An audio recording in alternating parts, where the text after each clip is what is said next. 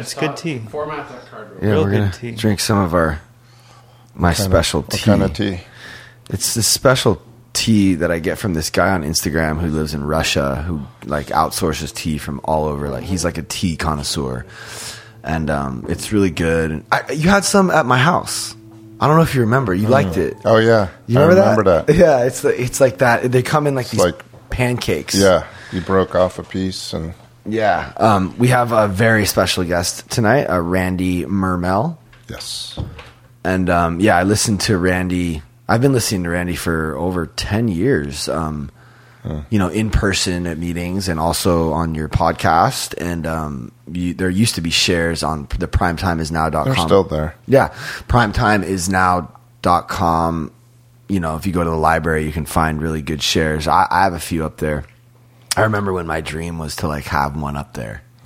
and then I ended up there was a few. That was a big thing for you. It was important for you. Yeah. To be a speak a speaker at prime time It's- to be recorded. I I mean, you know, because Just- it's Yeah, to be like respected and have a good message and all that that was stuff. a big deal. Was Yeah. a big deal to make it to speakerhood Uh, at prime time. at that meeting, yes, because um, they don't just like let anyone speak there, and there's a specific format, and it really helped me a lot. Um, and then, you know, naturally, like alcoholic organizations do, it crumbled and turned into something that I did. We don't really get down with. I mean, no, I don't know. I shouldn't say I don't that. mess with it because I feel like the president of prime time is in every meeting and she has her hands in everything, and I just don't want to run into her. So Yeah. But Randy has a podcast now. And he does a meeting on Saturday and uh, Wednesday at like 11. At 11 in the Pacific time, AM. And, you know, for me, like finding that meeting was kind of tricky. Or I guess it's not tricky. You just got to go to the Principles in Application Facebook page. There's a Principles in Application Facebook page. Yeah. You got to ask to join because it's Yeah. alcoholics. But is you know, that how uh, you get onto the meetings? If you go there, you you'll see the information on where to log in, Right on. and when and how. All the stuff is there every day. They put it up, Yeah. and there's a meeting there every day. Oh, okay. But There's your, a- yours I lead the Wednesday and Saturday ones, but Mm-hmm. it's all principles and application. And the the thing that makes it principles and application is that every meeting starts with 20 minutes of meditation. It's kind of a format. It's a format. right. 20 minutes of meditation, then we do the third step prayer together slowly. I do those on Saturdays and Wednesdays, but anyway.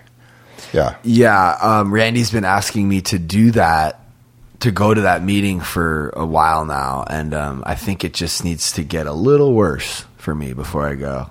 Okay. we'll keep a seat for you. Saturday morning at eleven, you said. Saturday, yeah, tomorrow morning at 11. Because that's that's sort of Wait the cycle. It used to start at 11 11. But now we started, we gather at 11 and we start the meeting. We start meditating around 11 11.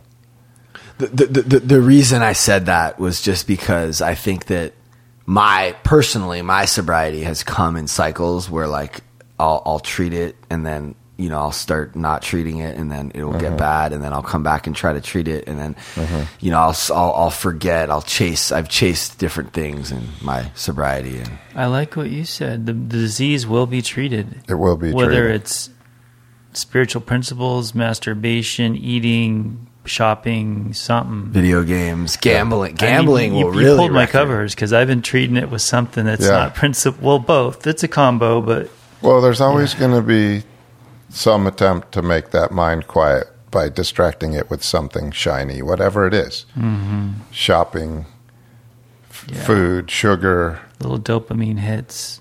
flour, TikTok all the stuff. There's 137 different AA Really? Not AA, 12 step programs. I think that was the number that I that sticks in my head like 137 Wow. variations of 12 step programs. So it the 12 step treats a lot of all it does is treat the mind. It doesn't hmm. treat alcohol, it doesn't treat drugs, it doesn't treat eating, it just treats the mind so that you don't need to eat or drink or smoke. and you can have some peace and, and joy in your life. Yeah. I mean, if you didn't get the peace, you wouldn't stay here. Nobody mm-hmm. would. Is it possible to find something that treats it that's actually healthy? Like my dad's a workaholic, right? He never sits still. But I guess, yeah, I guess that that can become. I'm just to the to the detriment of what, right? What Yeah, the- what gets left out? Yeah, by the workaholic. Yeah, you know relationships uh, i mean me and my brother's childhood i mean we were definitely but uh, there's there's you know there's yoga there's there's working out triathlons. I did triathlons for years. It was an awesome, healthy, semi-healthy because you could blow your knees out and stuff like that. But there are healthy ways to distract yourself.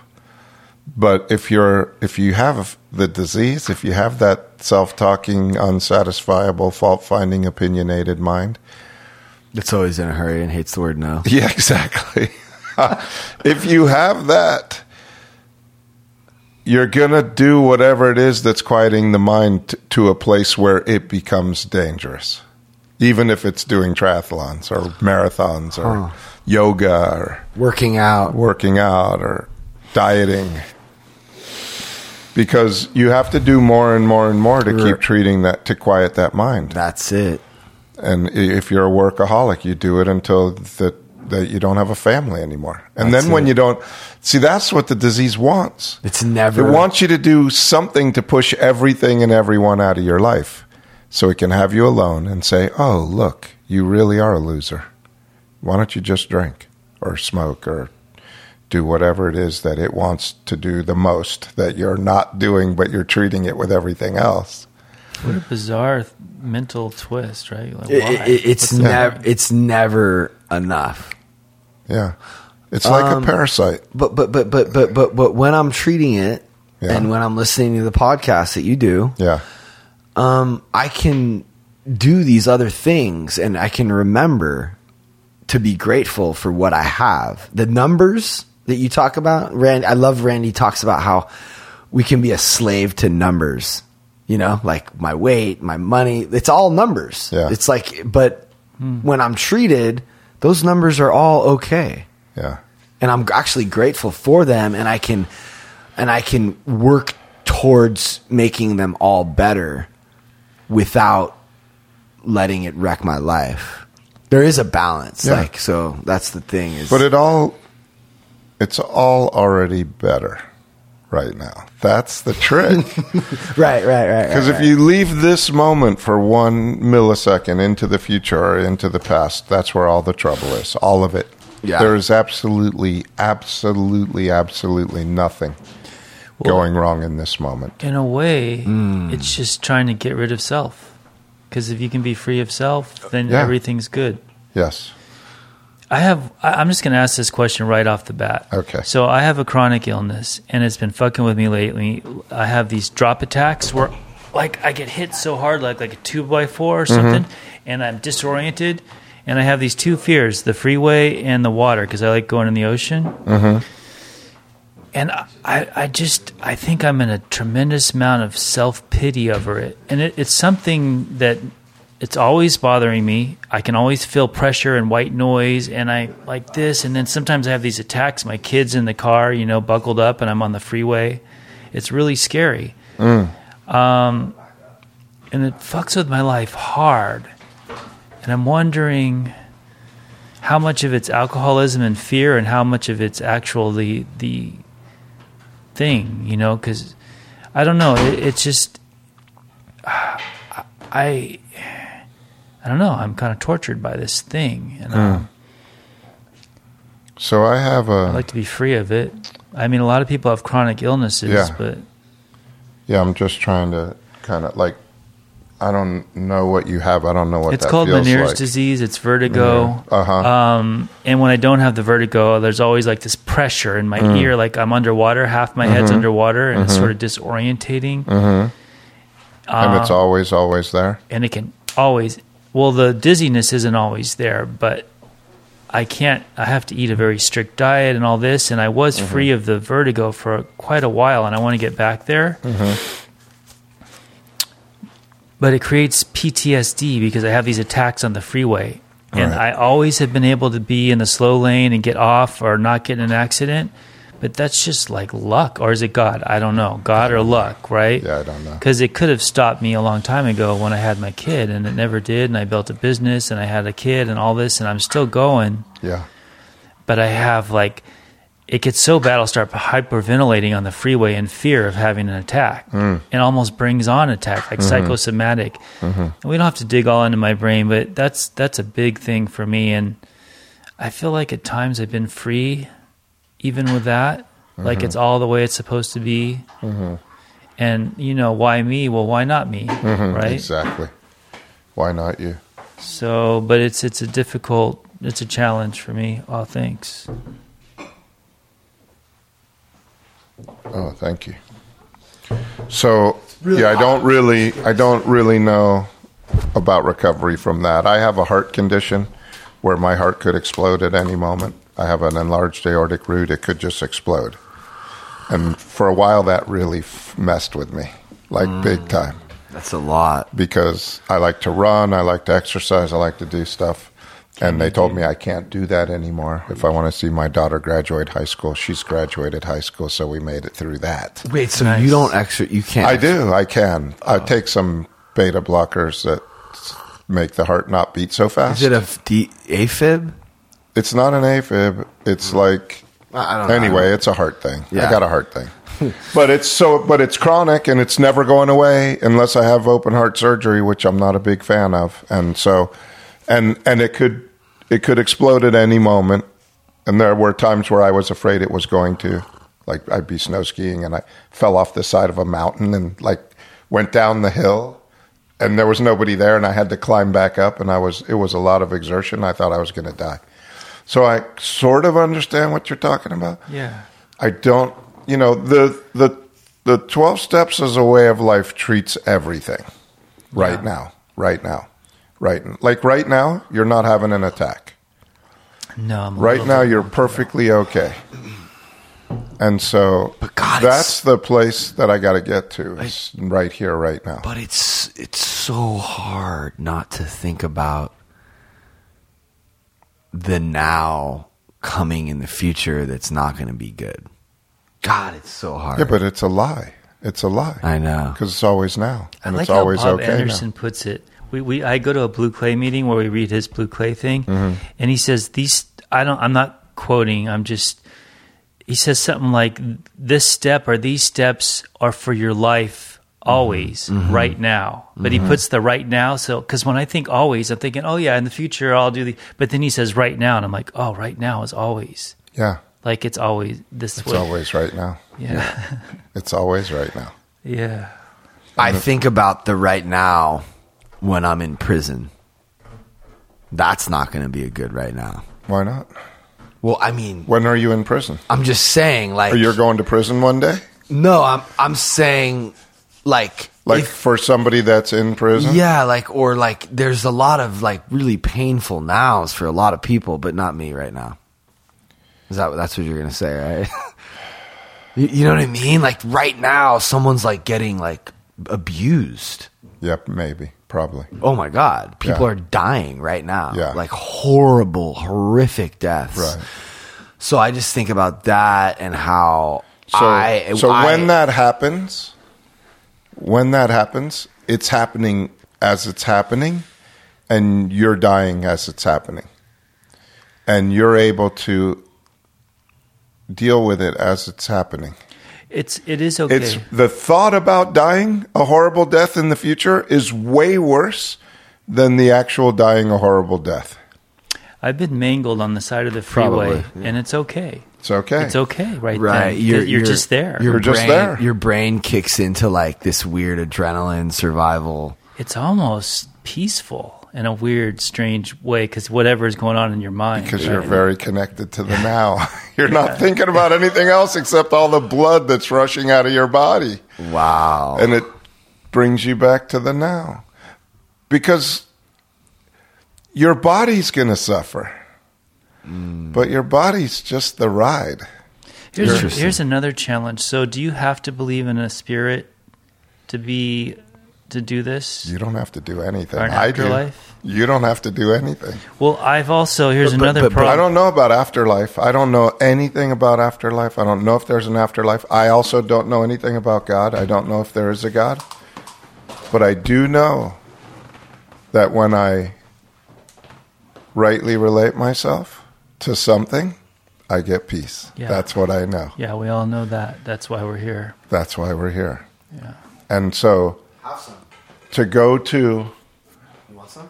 I can't go to that place if there is or there isn't, or or even what it does or doesn't do.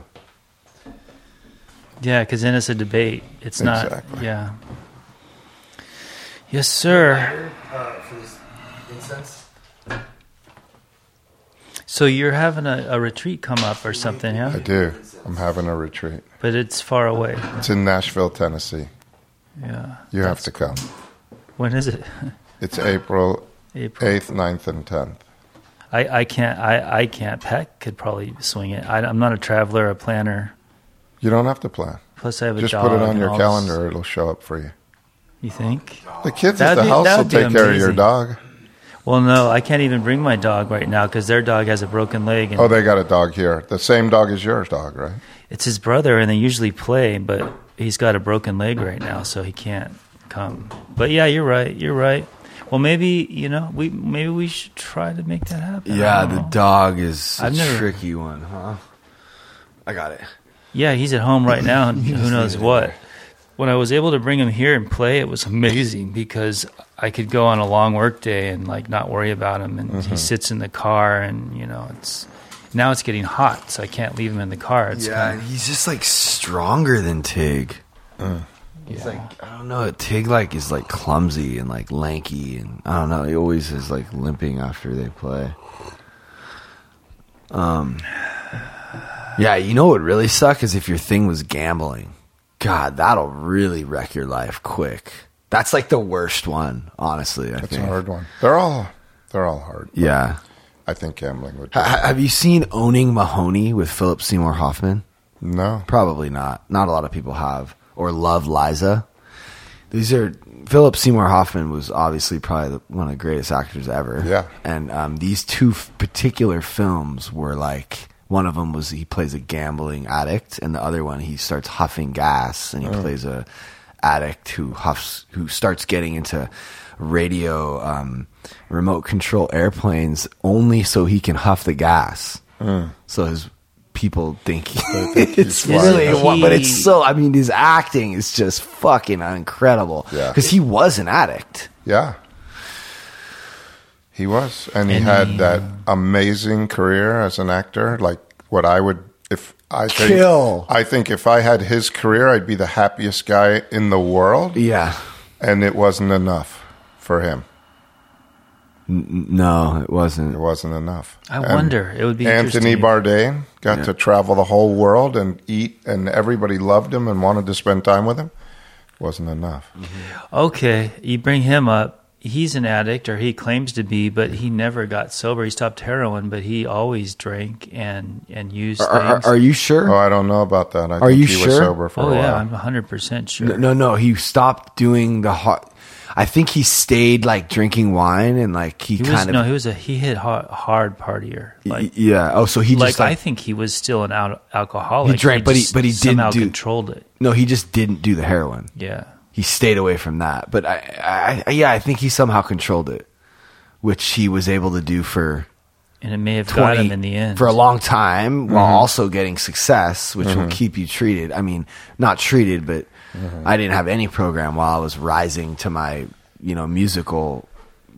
You know, I was just chasing, and that kept growing, and it, it was more and more and more and more just what I needed, and then it started getting less, and it was like, wait a second. Mm, that's when you came to prime time. I am not okay. And then I, I, I was desperate for something new. And my trainer at the time, Courtney, told me about primetime. And I kind of went a few times. I was like, okay, this is this is cool. And then I discovered the website, and I heard you talking about tying your shoes, and it changed my life. Because the way he explains tying your shoes with God as opposed to with self is incredible. Like and with- also that it's a daily mundane thing. It I- doesn't have to be a big. It's just daily stuff, you know. Like the, the well, just real quick, so people can get a get an idea of what the shoe thing is. You know, when when you're tying shoes with self, it's like you notice, and I just love the way you you you, you took us through.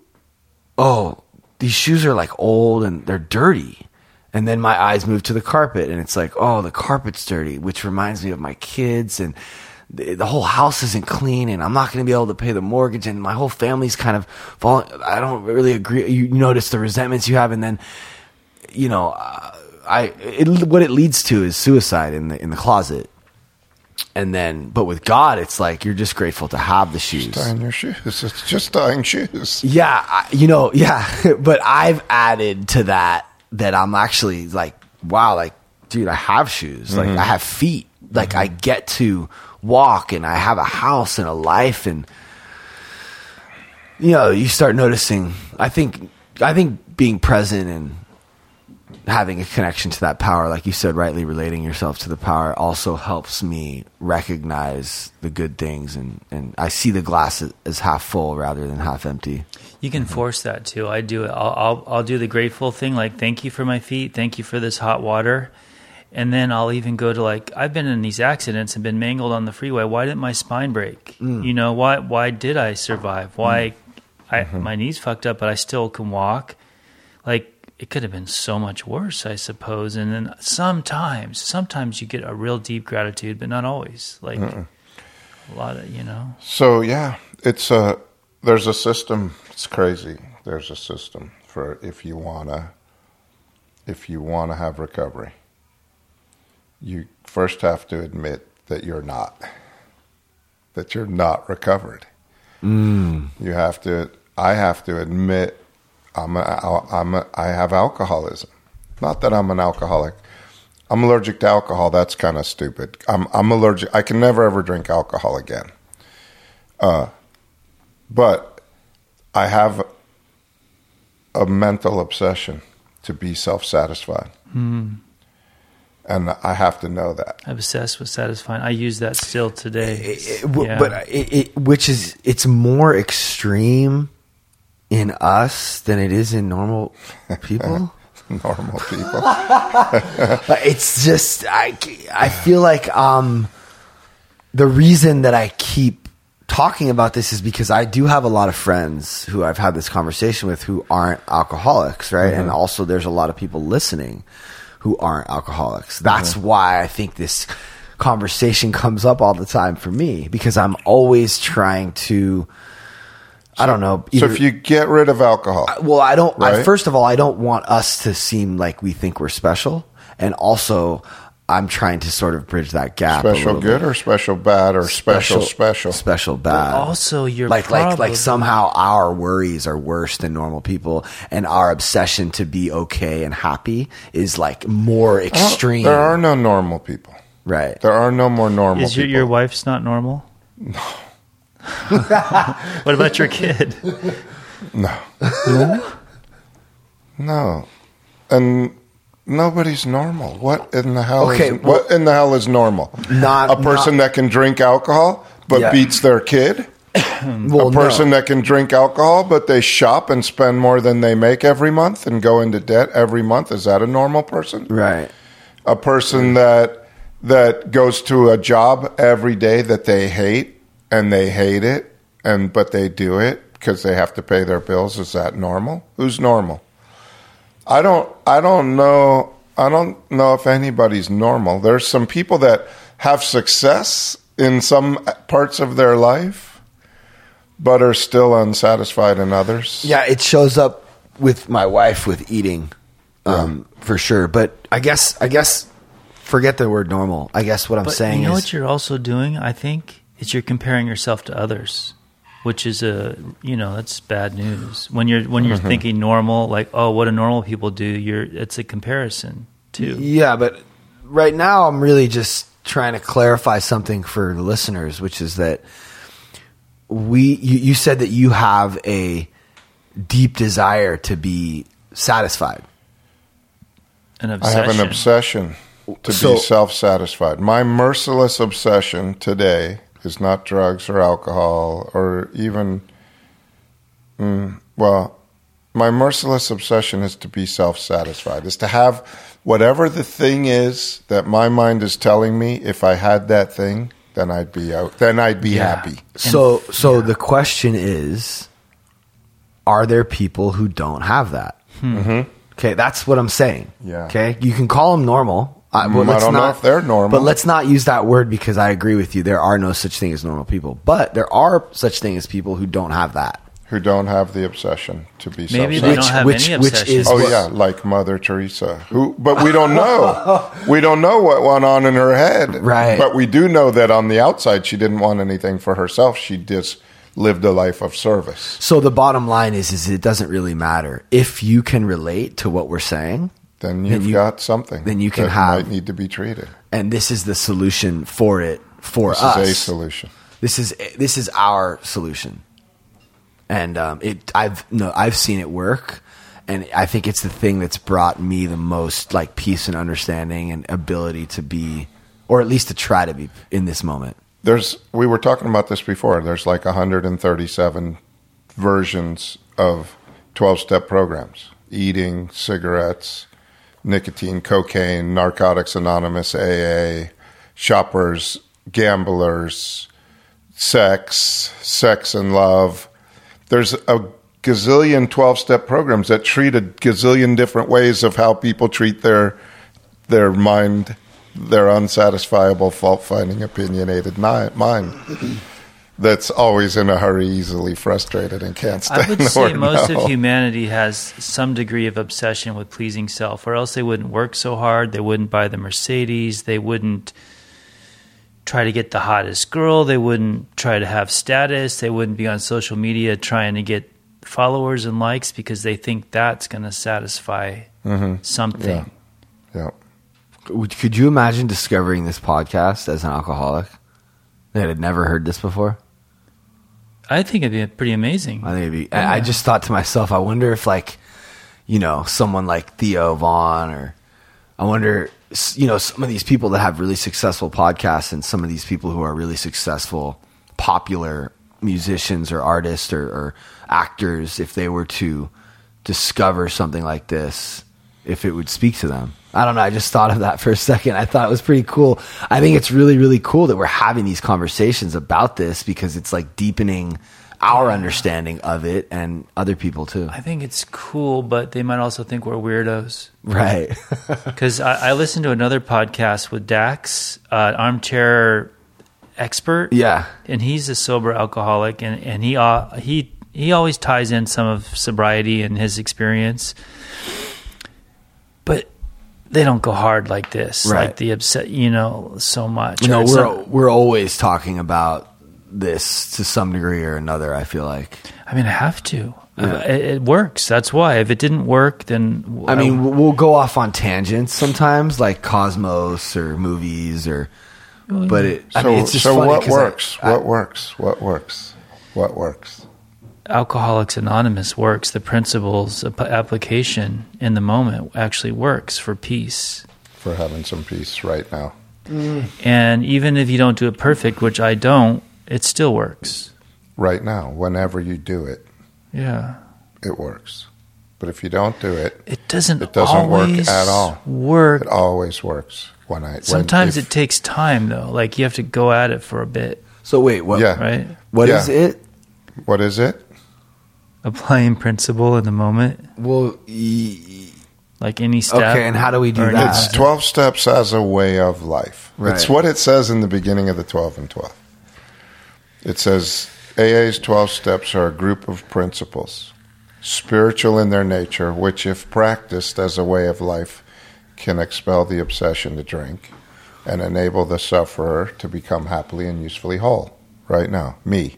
So the twelve steps are: I admitted I'm powerless over drugs and alcohol. And my life is becoming manageable. Yeah. So, thi- what is that? So in this moment, I need to like go through all twelve steps.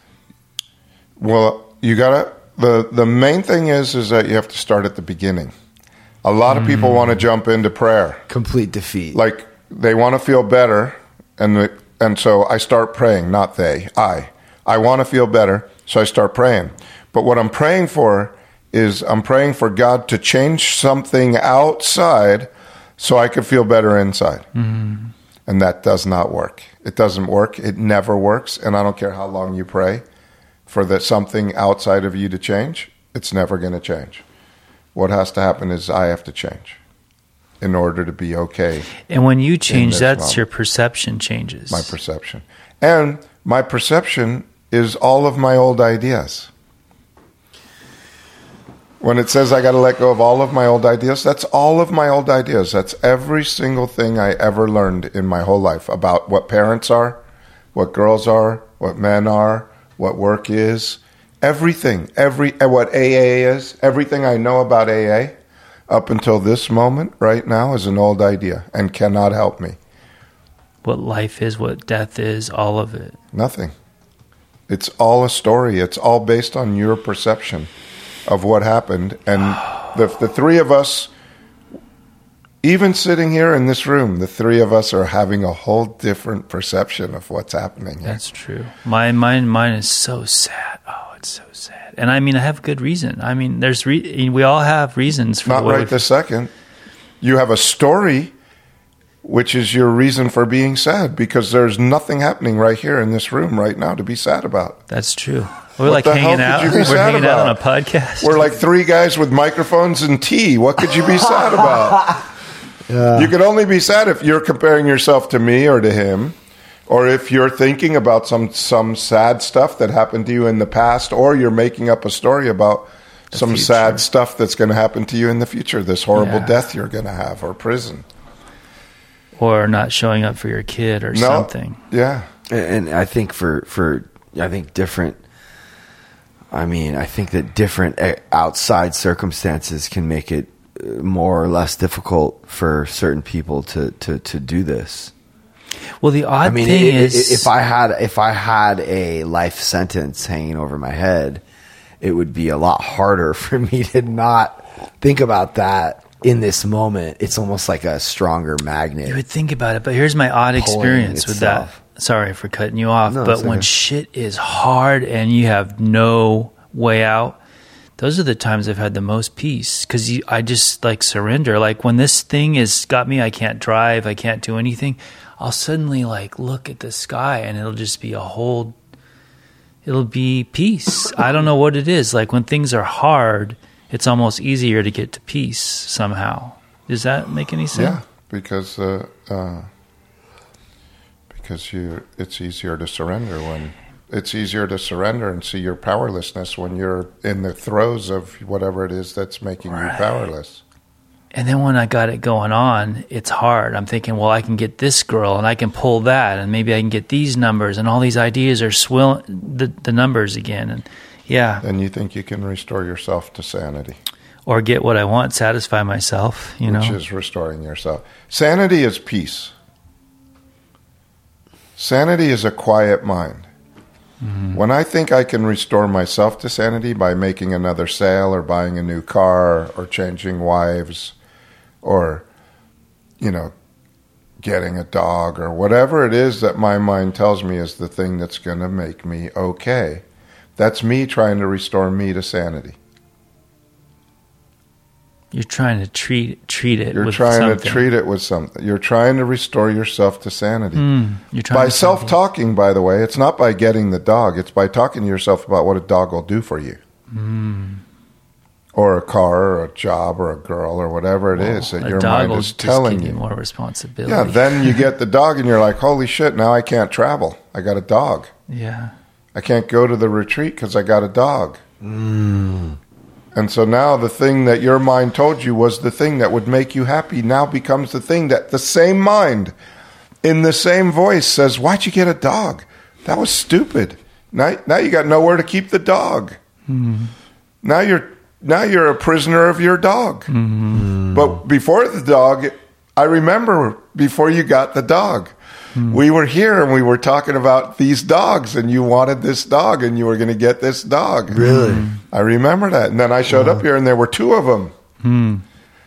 Yeah, if you check the first time we did this podcast, you hadn't had the dog yet. Huh. I And should you- listen to that And you were thinking this dog was going to be something great for you. Well, it- and it is great for you. yeah, my daughter uh, loves uh, the dog. O- okay, but hold, hold on a second. I just want to go back because we what, what you said. We're talking. You asked a really good question. You said, "How do we?" You you basically said, "What is it? Wh- What are we talking about here? How do we mm-hmm. treat it in this mm-hmm. moment?" Right? And mm-hmm. you said the twelve steps. So, and then I said, "Okay, so do we do all twelve steps in my head right now?" And you said, "No. Before you even start doing the steps, you have to Acknowledge that there's something wrong with you. Yes, which basically is this complete defeat. This actually. So the complete defeat is after the acknowledgement. oh, okay. The Because first thing is is acknowledging. what's- what I was going to say though was that I feel like it was either you or Bob or just a whole prime time in general. That message would that what we what, and I always talk about this this surrender in the therapeutic process. Like until I surrender for reals, I can't really have the right experience with the steps. But you can't make yourself surrender. Right. You can't force a surrender. Uh-huh. It's not a conscious act. You can't surrender. okay. So, so you can't make it happen. but I, so so so what can I do? I have You to can acknowledge you can something wrong. acknowledge that there's something wrong with you and that you need help, Okay. and that's the beginning. That's the beginning of recovery. But And it's the beginning I- of my recovery right now. Has this message that you're has this changed over the course of the past 10 years since you've been talking about it? Because I feel like 10 years ago you, you, you had a little bit like I feel like it's evolved even more since Probably, you I'm, I would imagine. Yeah, it's like gotten more refined and almost better because I feel like what I remember was the complete defeat, complete defeat, complete. You used to talk about that the complete lot. defeat is unbelievably important and what's crazy Yeah. is it's it is a it's the principle that makes all of the rest of the program possible admitting complete defeat And without it, we're not really doing the steps Right. the right way. you're just not drinking you're Yeah. just not doing the but you can like you literally, you can literally like do all twelve steps like really quickly Mm-hmm. and like efficiently. But if you're not like really like understanding this uh, complete defeat idea, which is that I cannot think on my own to for good because Mm-hmm. and, and I'm just powerless over my thought life and my emotions. You can't unless you can really own that, you're not gonna have the you can't do the second step Yeah. you can't leave the first I step mean, you can like a no, little bit, but not like, one bit Right. Well, because the reason you can you can fake it till you make it Yeah. I mean, I, f- I feel like I did that for five or six years. I did it for eight years. Yeah. I'm still doing it sometimes. Yes. Because if I don't, That's the if I don't acknowledge that there's something wrong with me, then I'm just faking it. Okay. So and this happens every single day. Like a person that's myopic has to put glasses on every day to see. I have alcoholism. I have a disease in my mind, and I have to treat that disease, or everything is foggy and out of focus and not right. yes. Um, so how do we put the glasses on? I I tell you how I do it, and you know how I do it. I get up every morning and I read some spiritual literature. First thing that I do, period. No, I don't do it every morning. This morning, this morning I looked at my phone, Mm. and if I start with the phone, there's no getting back to the reading. None. I can't do it. Ninety nine percent of the time, I can't get to the. I can't get to the program. If I don't start the program first, there's no program. You know what I did last night because of you? What'd you do? I plugged my phone in downstairs Oh, and I replaced it with my big book. Wow. That's what I did this morning. It's the first time I've ever woken up without my phone next to my bed, maybe ever. Wow. Because you said that. You're like, read this. Read 60 to 63. and- and- but you made a point to First. mention don't go to your phone. Don't touch your phone. And um, ah, If you to, touch your phone, you will not do the reading. but but but I didn't do the reading. But I didn't go to my phone. Interesting. And what I did looked. you do? I looked at my book, and I, I didn't go to my phone I, until I left the house. You know what I'm saying? I went mm-hmm. to, I, I don't know. I, I think it was helpful. I think it would have been more helpful if I did the reading, obviously. But something about not having my phone and looking at the big book and just kind of being with myself and, and, and I looked outside and I, I don't know, I was just trying to kind of be more present or I guess connected to God or grateful or I don't know. Okay, so there's a lot of ways to do this. I can only tell you what I do and why I do it. I read page 60 to 60. I don't read it every morning anymore. I read it every morning for like 15 years. Wow. I read two pages out of the 12 and 12, two pages out of the big book. Then I read 60 to 63. And then I would read uh, two pages out of Sermon on the Mount. Wow. I did that for years every morning. Now I'm reading something called A Course in Miracles. Beautiful book, and it's got an exercise. I do an exercise in the mornings when I can, when my ego doesn't get me distracted to check my emails or do some other thing before I do that. I listened to that on on audio. I don't remember the exercises, but that book is profound. Oh, I so mean, it goes deep into. You got to read it. You got to Yeah. read it. You got to open the pages and read it. It's wordy though. You really got to be oh, focused. it's impossible to read. Dude, it's I- all written in poetry. poet. It's all poetry. I tried to listen to it. Yeah. on Yeah, that's even- come- I don't know how you could listen to it. No, like while I was riding my bike in the mountains. Oh, wow. It was like I didn't understand. I'm like, what the fuck am I listening to? You It's know? written in poetry, and it's Yeah. all double negatives. Like every sentence is a double negative. Hmm. So it's like, if you don't believe in God, uh, I can't even. I can't But even paraphrase but it, but it's all double negative. So you have to unwrap it. So you have to be conscious and unwrap what it's saying. But it does go deep into like things like gratitude. It explains why Mm-hmm. and how and and yeah. So I read that in the morning now. But reading 60 to 63 crushes your ego every morning because every morning your mind will tell you, no, don't do that. But you don't need doing to do that. for 15 years, did you not just read it like parrot, like you didn't even see it because you know it so well? I, I have it memorized. But I still have to Read it. read it. And I have, have to to, slow it. down. And here's what's even crazier. Even today, today, with all the years of reading it and talking about it and sharing about it, it goes deeper every time I read it. It can. It has the potential. Yeah. Because your experiences are, are, are deeper. Yeah. It's crazy how you can read the same book. If if you if you really look at it as a form of exercise for Mm-hmm. your mind, as a form of treatment, as like almost like nourishment, like Mm-hmm. for your soul. Like I can't use yesterday's food to, to eat to fill my s- stomach up today. So I have to. It's you really have to change how you see it and understand that it is something. It's Spiritual exercise. Yeah. Soul exercise.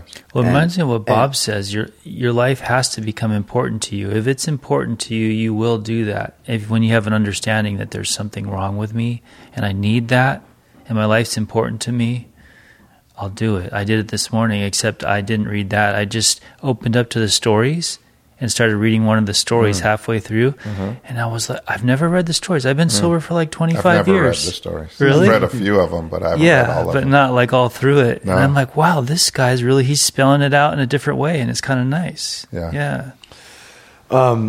are you aware of what's happening with Joe Rogan and or Kanye West?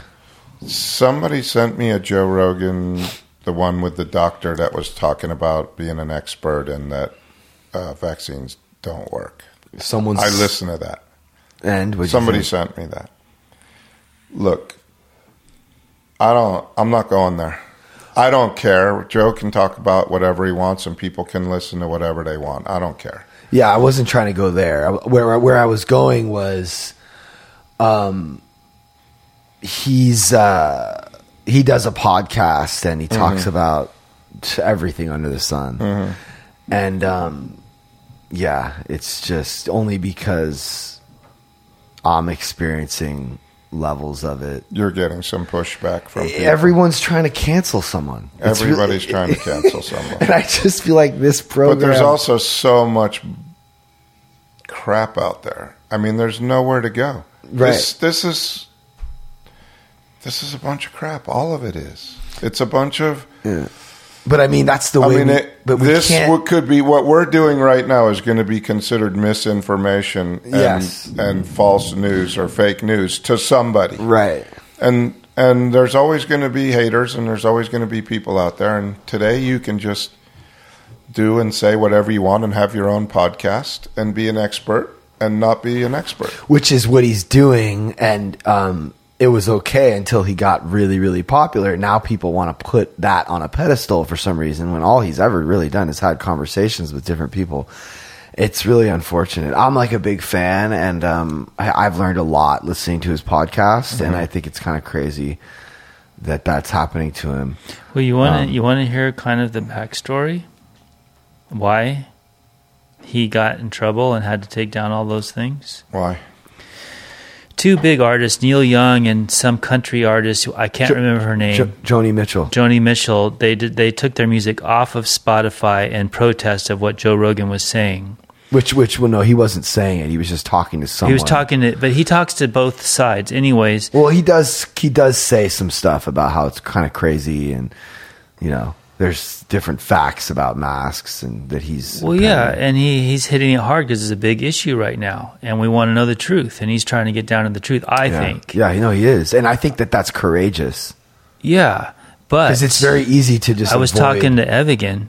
I Yeah. just mentioned it to him. Well, no, because he asked me about Angela and her experience there, and they were tripping on that. And then, and then, so Neil Young just sold his music to Merck. Merck is a pharmaceutical company that also now is doing music. Also, Now you're going down the conspiracy hole. I don't know. I don't know Yeah, about okay, that. I think that that when it starts to go there, I think that we don't really know. I mean, that's interesting. It is interesting. But and uh, they just bought Pfizer. Anyway, but blah but blah but, blah. but blah. also there's this something else happening in the world right now, and I just want to touch on it. Kanye West. Have you heard anything about this? I mean, he's you know he's gotten like five million new followers since this whole thing started.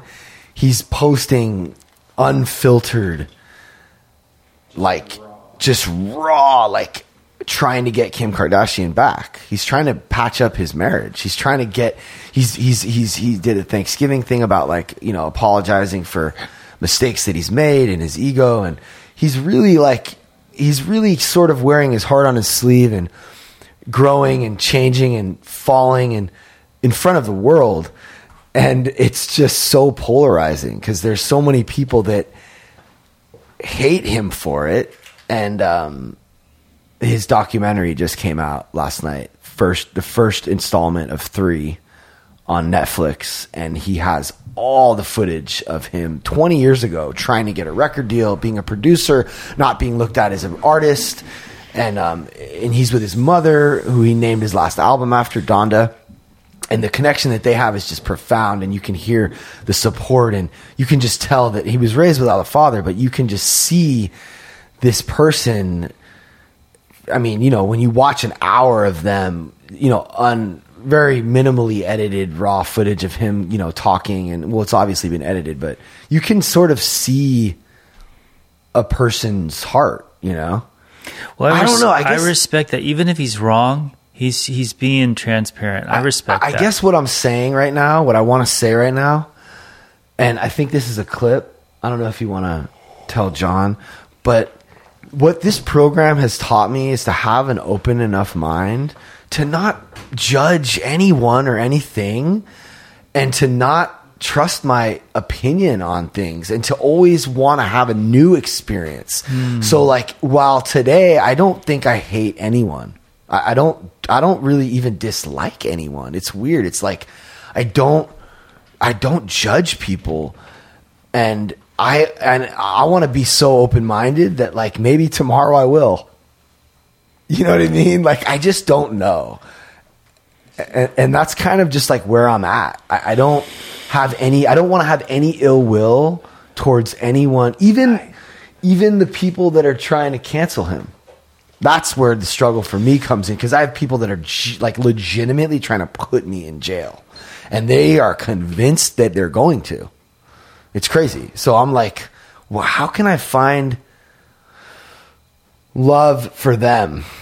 So I'm really being challenged these days. It's really, it's a really a lot. though. It's, So, it's a test, you know. I don't know. You're feeling like you're not, you don't have any animosity towards anybody right now. Yeah, Do you think that's a gift? I definitely think that God has, has given me that gift, and this program has given me that gift, and all my experience and sobriety has helped me reach a point where I don't, ha- I can't afford to have any of that hate in my heart. I can't. There's a there's a video on YouTube. It's called The Egg. Have you seen that? maybe. But how does it go? It's about a guy who dies and he goes to wherever and he meets whoever Uh huh. and they have a conversation. And the the com- the gist of the conversation is you're going back to Earth, and you're going to at some point be every single person on Earth. So Interesting. you, and that's your training for whatever the next thing is. Mm. But you're going to be every single person on Earth. That would take a long time. I just read a book. Or Yeah. maybe the lives are lived simultaneously in parallel Probably, universes. probably every because everyone that dies is him. right. Because we're all the same. We're all one. Yeah. We are all one. Yeah. I- Wow, you're just blowing my mind because I just read a book about reincarnation. It's so convincing, and and it kind of speaks like this: is we do this to learn and gain knowledge, and then it says that you get closer to God by going through lifetimes learning and evolving. And it probably goes backwards. My th- feeling is is that the easier your life is, the newer you are. Hmm. So if you get to be the king and you get all the money and all the girls and all the looks and all the stuff, if You're you get to be that, you're like a newbie. Hmm. And that if if you you know live through a concentration camp, you're you're a, you're a warrior Because you need challenges. warrior. You need real challenges. Yeah, because 'Cause who would you rather be if you were on Earth? And w- would you want to? If you had to choose to come to Earth, would you choose to take the "It's a Small World" ride, or would you want to be on the on Space Mountain? Well, in this book, it says you do get a choice. You do, get, a to choice. choose. Yeah. You do choose. I believe that. I believe this is a ride. I think it's the best ride in the universe, and that's we're all standing in line going, "Pick me, pick me," and then we get to pick who we want to be, and we come here, and then the whole time we're here, all we want to do is get off the frickin' ride. Just like the if you go on a scary, too scary roller coaster It's yeah. until it's over. The minute it's over, you know what you want to do? Put me back in. I don't care. I don't care. I'll be a refugee in Somalia. Just let me go back to Earth just to have experience, maybe. just to have the ride. Yeah, this book also said that you you go through lifetimes with your loved ones too. Like maybe they're your brother this time or your kid one time, and for me it was kind of it kind of was uh, um, what's the word? Comforting. Because you know I, I, I my daughter and stuff I, I want to see them again you know? So it was interesting. Because this guy he's a psychiatrist and he was very convincing. He wasn't like uh, like so new agey or anything like that. So, Was it who was who's the book by? Is it called uh, The Seat of the Soul? No. No it's many lives many, masters Many Lives, many masters. Yeah, that's Yeah. Gary Zukav. Is that his name? I can't remember his name Something like that. yeah and That's a great book. You That read is a it? fantastic book. yeah Yeah, it's very convincing because he's not Yeah. he doesn't seem to be like some crazy He's not promoting anything or selling anything That except for the book. yeah Yeah. No, that's a great book. Many Lives, Many Masters. So, But I think it's courageous of Joe to be going there, even though he knows that it could backfire on him. But he's not. The thing that's cool about him is he's not necessarily going there.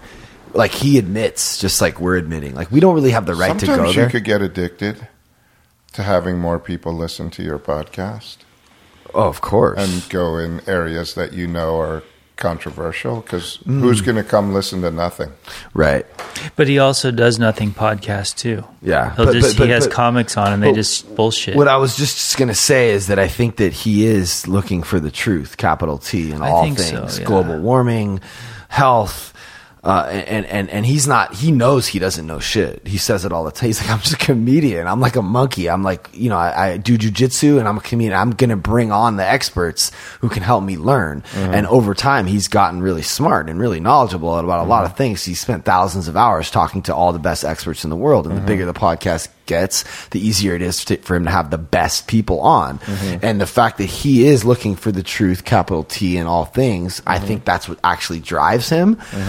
It's um, allowed him to um, for it to grow and, and for people for him to get better people on. And um, I think that that's well what could be more important than that?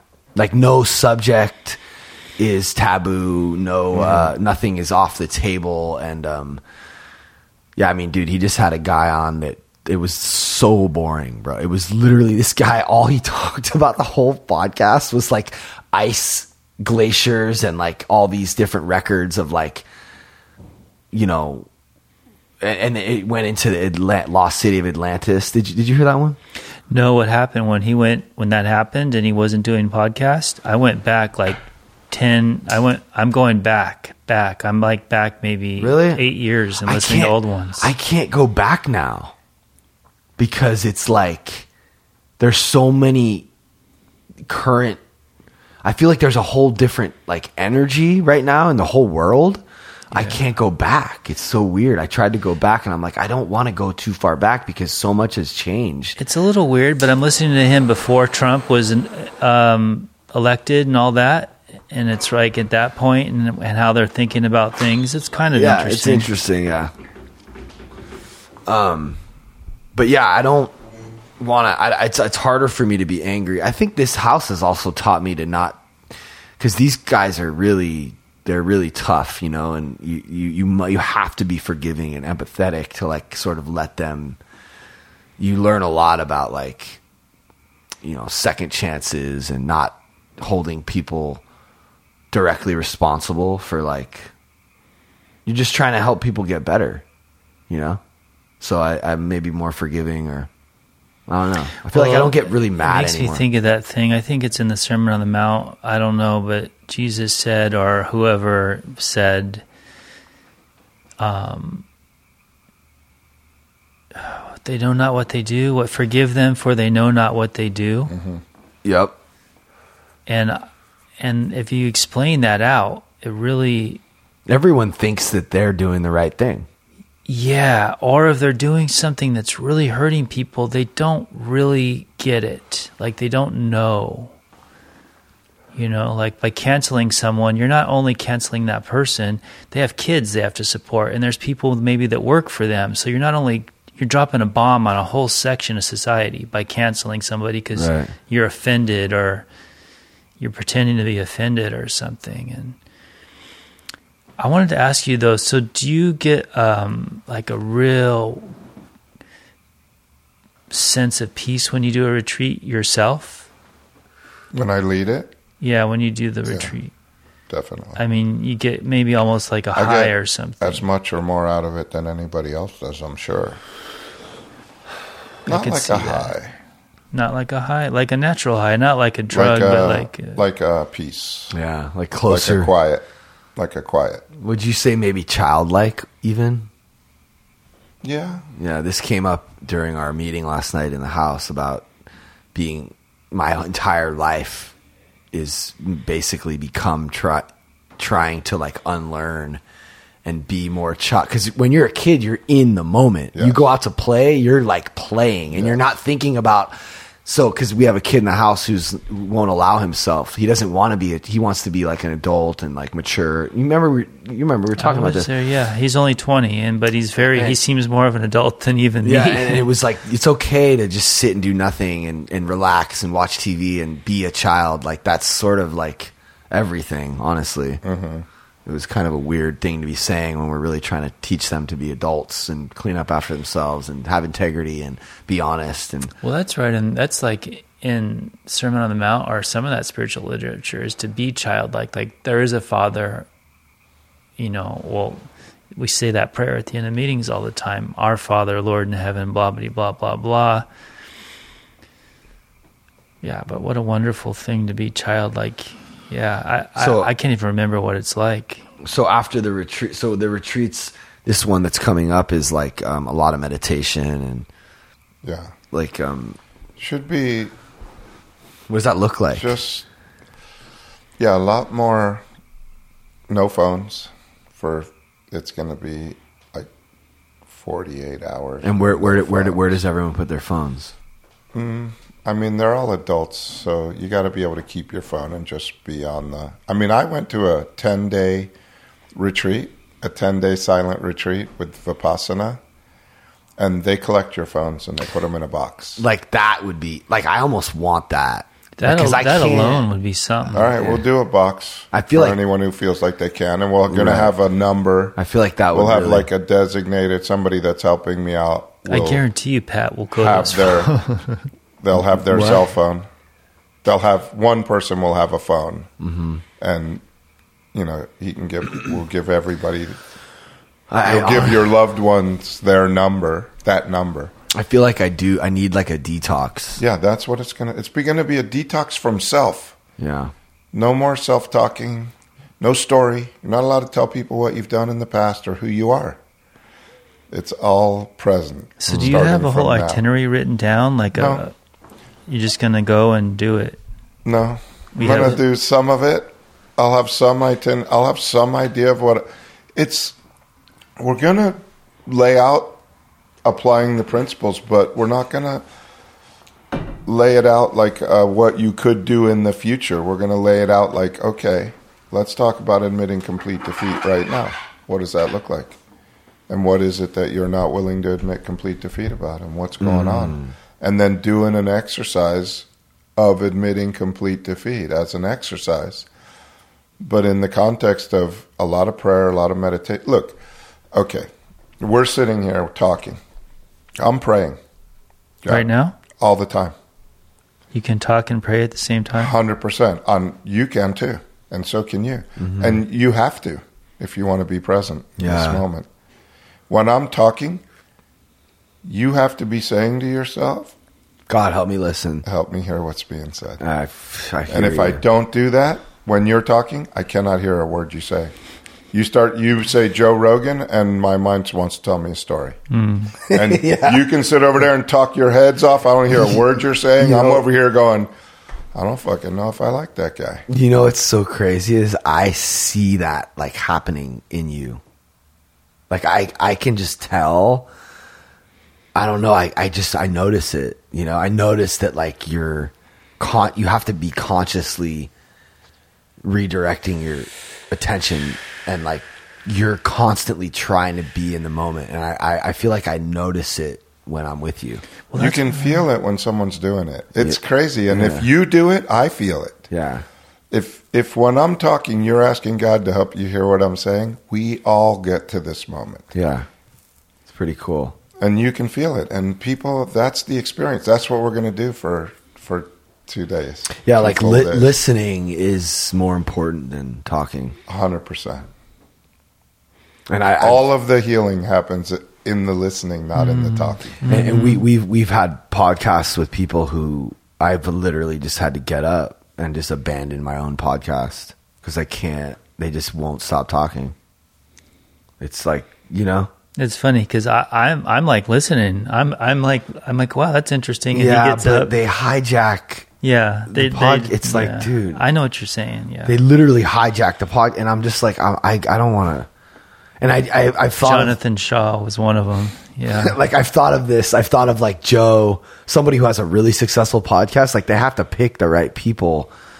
And I feel like there's probably been times where he's talked to people on the phone before the podcast and like sort of realized, ah, this isn't going to work. I don't know. How do you like? I noticed because he'll get he'll get kind of loud and stuff at some points Right. to like direct things and, and It's tricky. Yeah, But this medium is incredible. Um, and I was telling my brother this on the way home from our snowboarding trip in Utah, like a couple days ago. I was trying to explain to him that never before in the human race, in the history of human beings, have we had the ability to listen to three hour conversations with people like this. we want to hear something weird. I probably listened to three of those today while working. yeah. Like I just have it in because information's going in. It keeps me company. but but it's a whole different level of like truth because you can't there's only so much you can do in like short increments of time like new the way the news used to be broadcast was like little clips and excerpts and eh, summaries and you don't really understand so now we're have we have this opportunity to like get more of an uh, like this Jordan Peterson podcast is inc- it's crazy. Like they're really talking about some stuff, you know, and even like clips on TikTok or whatever. Like they're cool and they're helpful, but yeah, podcasts are. So what I was saying was that I think that he's yeah influencing the human race in a pretty profound way because of like what he's doing. It's never really been done before and and and and also just to say that not only is it happening in long form, but it's happening at the highest level. There's never been a more listened to thing in the history of ever. You mean podcasts in general? His no, podcast. he's, Joe how many how many His listeners does he podcast. have? He's got There's- millions. Uh, Like, well, there's like a, over almost two million a month downloading it or something. I, it might even be crazier than that. Whatever. The, the, from what I've heard, the stats are that he's there's never been a more uh, popular, listened to person interviewing other people, or I don't really know how. So to the say. one that I listened to sounded a lot like all the news channels where the guy was saying people said this and people say that. Yeah. And when people said that people say that people said, you pretty much know it's bullshit. right? Most things are. And there's it's so easy in the world that we live in right now to disseminate bullshit that it's impossible to know what's real anymore. It's impossible.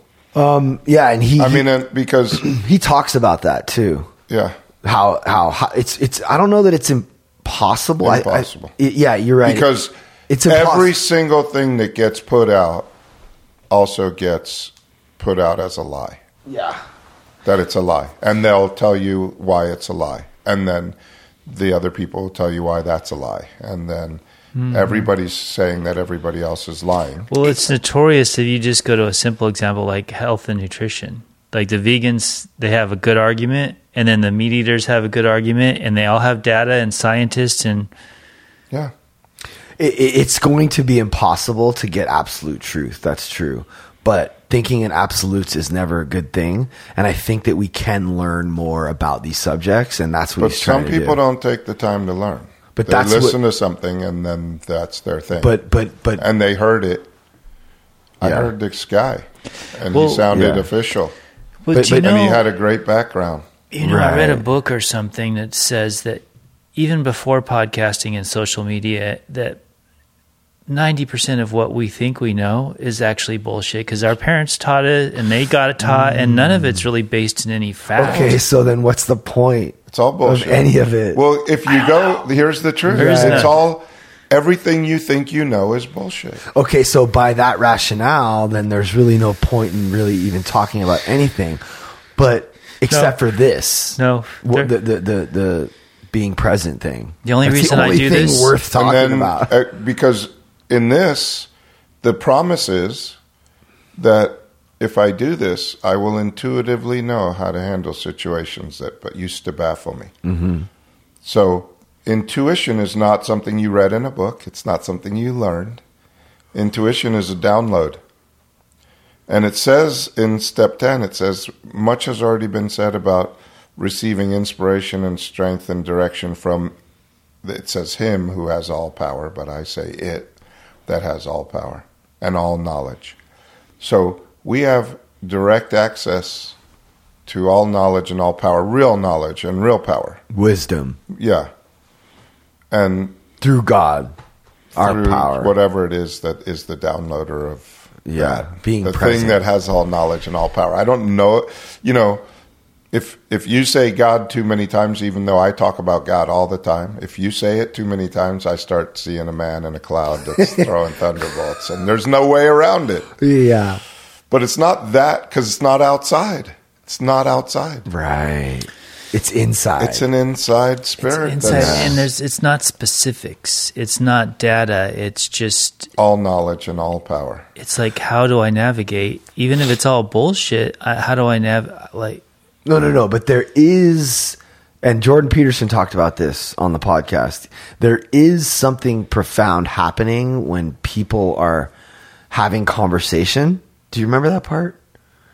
It's um, especially when when two people are trying to. uh, When when people are being honest with themselves and the other person, and we're talking to each other, it's like a higher. It, it it's uh Ah, fuck! I wish I could remember how collective put it. unconscious. Or It's just like good for people to do that. Well, I know it's good for us to make that connection and to talk about things and and to be honest and to and to you know seek the truth and Yeah. Look uh, inwardly and Yeah. all that stuff. And there's know? also something about when you're sharing with another person and you both agree, even if your perception's different than their perception of what you're agreeing upon, it feeds your soul yeah, or something. It's like we're the human beings and this is the human experience and that's a part of it. If you But were if just we're all- isolated in a room and you couldn't talk to anyone, Yeah. you'd like Yeah, you fucking go crazy. Yeah, They put you in the in solitary confinement you to start make you talking, crazy. start talking to imaginary people. Yeah. I was in that for like a day and I was surprised how kind of torturous it is even after 24 hours. Wow. Yeah. Yeah. Well, fuck, Johnny's gonna be doing it for a while. Johnny. He just came back from a really, really bad relapse. He died Uh, he OD'd and came back to life, and only because someone called and the fire department revived him. so we, you know, he's not. It's not healthy right now for him to be talking. We want him to reflect for a little while, and I mean, it's really life or death for him. And this structure, there's like methods and rules that within this structure that I think really help people um, that otherwise wouldn't really have a chance. No, it's awesome that they have a place to go. But it's hard. Like he literally can't talk to anyone. in Hard the on him or hard on you? He can't talk to anyone in the house for that's him. that's his rule right now. yeah, it's hard He's for not him. allowed to talk. No, or for, else he'll for how long? until he finishes his fifty thousand word essay. How long does it take to write a fifty thousand word? Essay? Depends essay? on the person. A couple weeks. what's it about.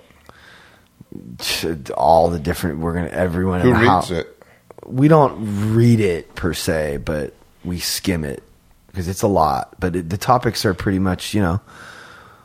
Everyone in the house will write a topic for Mm. him because they know his. You know, how does your ego and pride affect your life? You know, why do you want to be sober so you can have your daughter or what is your i don't know they've come up with really good topics Mm-hmm. you know and you write about it and you and you look you reflect on like what you, what you're what are you doing?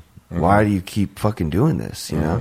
What does god mean to you maybe or Mm-hmm. why is it important to be present and not think about i mean those would be I i, feel like that- those would be your topics you know? That part of the house I find really cool because I feel like Caleb and Ashley just hit his main character defects when they shared about it's incredible. what he needs to do. yeah Um, so they live with the guy. So they, you know, it's easy to for other people to see your character defects, but it, yeah. you don't see them. No, you can't. see. but they're like living with him and they know him so well and and they're it, this is the only posi- this would be the only time when they would be encouraged to speak that truth you can't go to a meeting and start like telling people what you think about Anybody else? you know but here it's like uh, this is encouraged the way you would with your family members you know and mm-hmm. because they don't really have that in their family mm-hmm. so it's mm-hmm. pretty crazy That's awesome. but wh- wh- why were we talking about Johnny again? Oh, oh, about not talking to other people. Mm. Yeah, that could be not good. So the human connection is really important. well, is it not good? Is that going to break him? Well, he'll he'll definitely be grateful for it when he gets it back. You know, and right It's now, not like solitary confinement. I mean, you're around people. Yeah. And he does have a Saturday or something where he gets to speak to, to join in. Yeah, and I mean, look, let's let's like just be real. Like, obviously, he can do whatever he wants to do. These are all just suggestions that I we're mean, he could walk out this door right now if he wanted to. yeah, right. Or So- he could probably talk to me if I'm around, right? Yeah. Which is like Yeah, they're just suggestions that we're making. I'm so sad about him because I don't like honestly. I don't know if he's going to make it, and it's just so heartbreaking. You know, because he's so he seems so like he's been. He's not young. He's been living this life, and his head's been telling him stories for so long. You know, yeah. and just like who he is, it's like it's part of him. He, yeah. So, and I, I don't know. I just look at him and I feel like he's lost more so than the other people for some reason. I don't know why. Yeah, and um, we're going to ex- we're, we're taking extreme measures for an extreme case, and um, people are trying to. I'm doing it. I'm praying while I'm talking. I'm praying for Johnny while we're talking. So we're, we're taking extreme measures for an extreme person to try to save his life, and people are dead set on trying to stop me from doing that. With Johnny? Or just in general? Yeah, like yeah, in general. I mean, this is what they're they're trying to prevent me from being able to do what what I do because there are a lot of people who don't. Who? The people on TikTok. The same group? Yeah, The is it They- the they- they- ethics they- group they- or is it just randos? Randos. I got a message the other day. This th- these people know everything. You got a water issue. I know. Do you have a do you have a mole? Uh, yeah, every, every single person who leaves. But once they leave, they don't know what's going on now. Yeah, but they know what was happening when they were here, which is enough. Everyone who's left, But it's all bullshit. We're not doing anything illegal. There's just like some gray areas, you know? yeah. I- I- with all sober livings. We're not doing, if anything, we're doing things way well, with any better. organization, We're, we're more ethical and more like, cons- like more on point than most sober livings. But I'm just in the spotlight, so so they're gonna try to find some criminal activity oh, and try they, to nail you. they already think that they have. oh, do, do you know what it is? Um, yeah, like med stuff with like meds, um, and uh, you know, doing like therapy in the house, which is interesting because I feel There's like, no licensed therapist in this house, though. no, and I feel like the twelve steps are a form of therapy. No, Yeah, but it's not like absolutely, right? There's no law yeah. there. Well, well, no, you're legally not allowed to do therapy Yeah, without a license. I understand, but there's no licensed is therapist in this house. well, What is that's that's why it's gray. I mean, this is kind of So the- therapy right here in a right, way. hundred percent, and that's like all we're doing. So it's like, but yeah, it's just it's just stupid. It's just noise. But sometimes I get scared and I get like, And whoa. so I'm just imagining. So these people were successful. Would they be happy? Would they think they did something good? Which people were successful? The people that are trying to get him nailed of course they would. and criminally. Oh, they think that you're They- harming people. they- yeah, they Some did- people think you're harming people, yeah, they'd be celebrating. They'd celebrate. and they and don't then- even know you, No, and then there would be twenty people who are not sober or but who- don't have a place to go. Yeah, what, a- crazy. what about the success though? What about?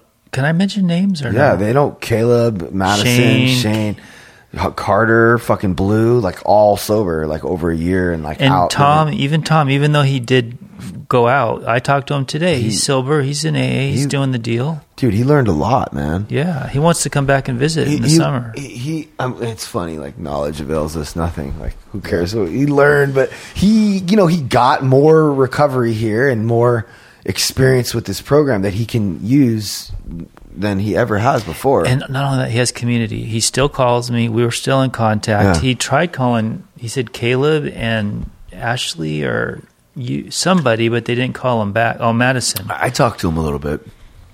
Yeah, I think you guys should reach out. I mean, he's all alone out, you know, out in the frozen tundra of I mean, yeah, wherever he is. there's, um, yeah, we have enough on our plate.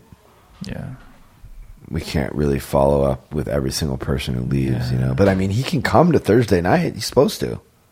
hmm Yeah. I think Zoom, I we screwed have a up. Zoom meeting Oh, you do? Thursday. For all the alumni. yeah, they can. Oh, par- but he has a time difference. For him, that's Hello. late at night. That's Madison. Madison. Madison, you taught Randy something that he uses uh, all the time. now. Whenever I talk now, I What talk is it? about Oh, yeah, you mentioned the mentioned. conversation we had on the couch about you had a slip, and I thought, wait a minute, that you didn't slip.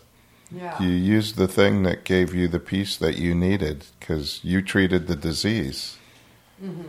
with alcohol instead of 12 steps. It wasn't a slip, it was a. Treatment? You had to do something to kill the pain of the noise inside your head that was killing you.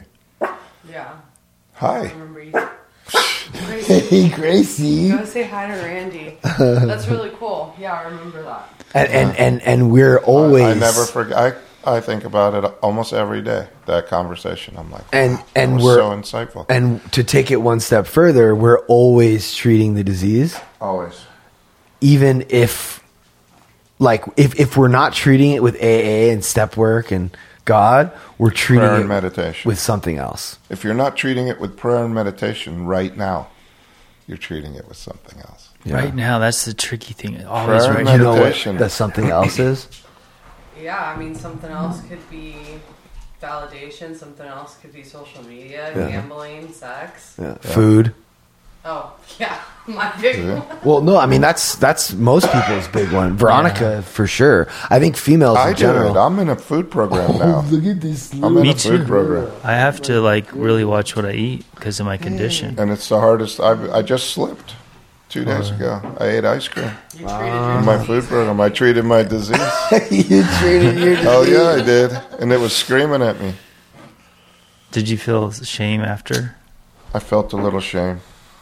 Definitely. No sugar? Is that your thing? Yeah, thing? no sugar, no flour, no snacks, But what about carbs in general? Can you eat rice and things like no that? No rice. Rice turns into sugar. So, when, okay. No carbs, basically. Protein and vegetables, but not a lot. Because I've done the protein thing before, where you eat, but I'll eat, you know, two pounds of steak, which turns into sugar if you eat enough of it. What about So fat? Don't you need fat for fuel? fats, yeah. Yeah. Nothing wrong with fats, Yeah, I, I do a lot of fats. but but it's just amazing. I know the program. I know I know everything about this program that I could tell you, so you could be okay. Did, did but you? I, but I can't treat the food. did you premeditate the, program. ice cream? Was it premeditated? No, no, it came at a birthday, my wife's birthday Oh. party. But you're I, you're doing pretty good. I mean, how, my you're probably my dad's age, and it, the older we get, the harder, It's harder. it is. And you're look you look great. Thank you, Pat. I mean, You dude, look good too. it's hard, man. It is hard, It's uh, I, I I don't feel like I'm doing. Yeah, no, I, I work out five days a week. but and, it's um, I try to amazing because it's like it's food is the next. frontier. Food is like food is ninja. It's because you've got to eat three times a day. It's Yeah. not like alcohol where it's black and white, and the food is like, well, you got to eat. And it's hard And because you got to pre. You, You, got got to to measure prep. it. You got to prep. prep. You got to measure. If So- you get out there in the world And you're and you're not prepared, that's when all the shit. Yeah. That's when it goes to hell. so you measure I measure everything. I eat, and weigh. everything. Wow. But I did it like I did it this morning. It was no big deal. I did it. I made my lunch and my dinner. What'd you eat? I'll tell you. You want to know what I ate today? Yeah. For breakfast, I had uh, three tablespoons of oat bran, which is like oatmeal, but it's Mm-hmm. oat bran. I had uh, a cup of strawberries and seven ounces of yogurt. Wow. Wow. like coconut yogurt that had no sugar in it, no added sugar. Hmm. And then for lunch, I had Were you filled up after that? yeah, I was satisfied. Then I had some tea. I drink tea all day, and I do put some Splenda in my tea. Mm-hmm. Uh, stevia, not Splenda, stevia. Mm. And uh, and then I had um, four ounces of salmon and a sixteen ounces of salad for lunch. That's That's where not much. You you were talking about tablespoons of bran. Yeah, the brand is tablespoons. It's like a quarter cup. That's not like a ton, nothing. but it's That's a- like, no. It's It's, it's a, it, it cooks up. It's It's a little. It's something. It's a couple. It's like. It's like a little bit. It's like a little. That would be really all I would need too. it cooks more. up. But the the the the salmon and the salad is where you lost me. I And then can't. for dinner, I had four ounces of meat, and I had some string beans and some like coleslaw that I make myself. That's, that's like vinegar coleslaw. Mm. Okay, so you make all this. I make everything. And Almost. I mean, I buy some meat stuff already done at like Bristol Farms. Okay, what is your And I buy the string beans at Bristol Farms already made. They're Asian string beans that are delicious. okay? What do your wife and kids eat? Whatever they want. My wife, forget about it. She eats like breakfast at eleven. I eat at seven. So you're making food only, for Only for, yourself. me. Um, I only Wow. take care of Do you have to bring it It would to- be so much easier and more fun if my wife did it with me, but Oh. she, whatever I'm doing, she does the opposite. And you're still happily married Yeah, for how long? 22 years. Wow. You, That's you met her in sobriety. Yeah, but she drinks. That's everything, man. Honestly, that's like when when I hear that about somebody, I I just I have the utmost respect. Have you seen The Departed? Yes. Do you remember that line where Alec Baldwin was like, "Hey, if they see a ring on your finger, at least they know someone could put up with this fucker." Uh-huh. And that says a lot about a man's character. He's like taking a piss at the stall next to like Matt Damon or something. His character in that is so fucking. And it, I always that always stuck stuck with me. Like if you can make a relationship work, Anybody can be spiritual until they're in a relationship. yeah, it's Well, so When funny. you are faced with somebody every day, day in and day out, Yeah, and then you can't bullshit them. Yeah. I would say relationships are ninja too. Ninja food Relationships and are relationships. ninja. Yeah. But when you see, and then you see a lot of these, these, I don't know. I, I've seen, I've definitely noticed different people who, you know, they say it really well, and then, you know, you, you look at their life and they're on their third marriage and they're single, and you're like, huh. You go to their apartment and they're hoarders. And you can kind of, you can, I feel like you can kind of tell, but, you know, to each his own, and uh, it's principles before personalities. Yeah. That's what's so great is I can get, I can learn. It doesn't something. matter to me one bit what you do. I don't care. Like you were saying, I don't I don't care what you do. Do you I feel don't care if you You know what? Live it or don't live it? You know it. what? Somebody who was like anti prime time once was caught up. I was like trying to promote. I was like, dude, this guy Randy, you got to come listen. And he's like, I just don't. It was Travis, my friend Travis. He's like, but what if he goes home and like beats his wife? I bet you he does. And I was like, who? Like what? Like it was so, but it's like what you said. You don't care. I've care. wanted to beat her a few times. And then I also how- have how killed people in cars. I haven't actually done it, but I've wanted to. Yeah. How long? How old are your kids? My daughter's well, I have two daughters. I have one that I met when she was seventeen. She lives in Rome, and I have a eight-year-old grandson in Rome, Hmm. and I have a twenty-one-year-old daughter that I that lives at home still. how's she? Is she an alkie or anything? Or is she? You She know, has an unsatisfiable mind, for yeah, sure. Yeah. You know, one thing that I've really learned in this program is I don't know. I mean, dude, I got a brother. I mean, bro, this trip I just recently took to Utah, mm-hmm. he's stopped. He's not drinking, mm-hmm. and he's eating like perfectly clean. Mm. Okay, but he is a heavy drinker, so you should prelude it with that. He's a pretty heavy drinker. I, I've literally never been around someone this dry. Every single thing bothers him. Oh, It yeah. is, it's unbearable. I mean, we fought. I, I it was it was so difficult. I love him to death. Yeah. He's one of my favorite people in the world, and I respect his willpower. Yeah. he's got the strongest willpower, Mm. you know. But it's just, it, it, I feel like you were talking about this on your podcast or something. It's you can't run from it. Like you're going to. It's like he's not treating it. Yeah. There's there's no. Tr- it's all like I'm gonna get into this perfect shape. I'm not gonna drink. What's up with the money? How much money can I make? Um, uh, this motherfucker cut me off. You didn't do this right. You didn't do that right. No one does anything right. People are just fucking stupid. No one does anything the way I want them to do it. it you know what it is? And the- and the part- sixty to sixty-three. Yeah. In a the nutshell. part that got Exactly. me is he was kind of he was kind of mean to the waiters and stuff too, and Yeah. you were saying like No, he was really, really. Oh yeah, he was mad at that waiter, but he's normally super nice to everyone who he doesn't know. Oh. But he's really mean to people that are close to him. It's really weird. And then, but this particular waiter rubbed him the wrong way, so he didn't like him one bit. And then he was mad at Tim because Tim was drunk. and- How does it? How how about his girlfriend? Is she okay with all this? Ah, yeah, they're pretty good, I guess. Shit, he had me thinking a few times there that I was the problem. Hmm. Maybe I am the problem. I probably am the problem. Maybe I deserve to, to be that mad at. And so did everyone else on that trip. So that's where I want to be, right? This is actually, this is crazy. This is like next level. Yeah, I don't know. I That's don't- that's complete defeat. yeah, I don't know, man. Complete defeat. The the other way to say admit complete defeat is to admit that I don't know. I don't know anything. That's a good way to look at it. Though. I don't know anything. But it was pretty Because clear. if you know anything, then you're not a complete defeat. You're a guy that knows some mm. stuff. But if it looks like a duck and walks like a duck and quacks like a duck, it's probably a duck. And I don't know for yeah, sure. but you don't have to know that. I don't- because right. the duck will do what a duck does, and Acceptance was the answer to and my and, and yeah, but it's hard. I I went I I went with my brothers and my brother. I love my brother. He's the most coolest guy. He's done all the greatest things, and he's brought me along on so many cool adventures. Mm. But he's also the world's most judgmental, fault finding, opinionated. wow.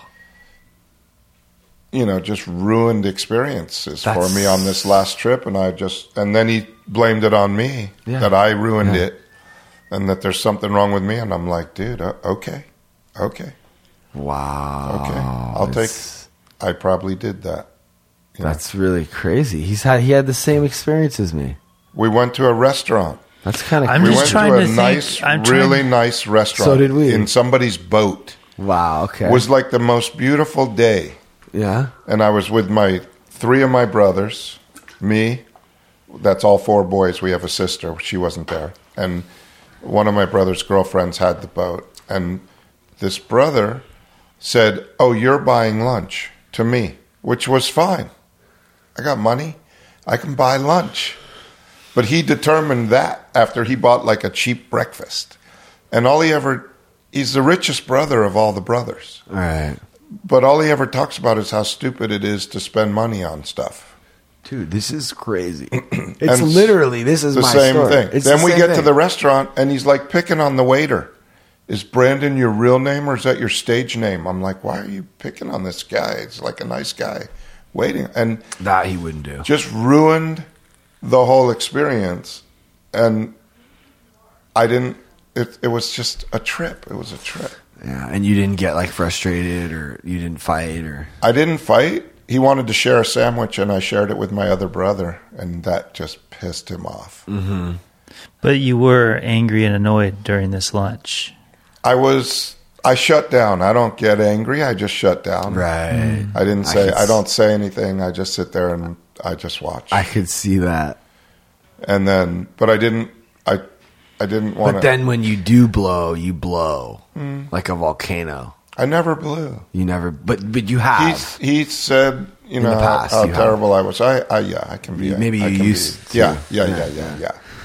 That's Yeah, funny. goes, there's goes. there's there's different types of people. Like you know, there's the volcano. I've been talking about this with my therapist. Like when we hold things in, like we're destined to eventually erupt. Explode. It's important to talk. And honestly, I respect the fact that you're even able to talk about this. Like I think it's important for. I, I mean, obviously, you don't need to do it on a podcast publicly, but like if you can't get vulnerable about things in your life to someone else, at least you know, like.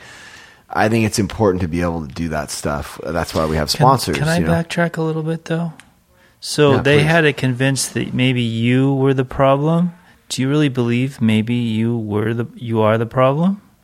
I definitely have shortcomings and I definitely have character defects and Yeah. and, and my brother definitely has a resentment and it's uh, rightfully so and I, I really wish that I could go back in time and not have picked on him when I was a kid and lit matches between his toes while you're sleeping and not like let him come to things with me and my friends and I honestly sometimes when I really think about that stuff, I get really sad, you know? And the truth is that I actually love my brother and I'm really, really sad that he doesn't have peace in his life.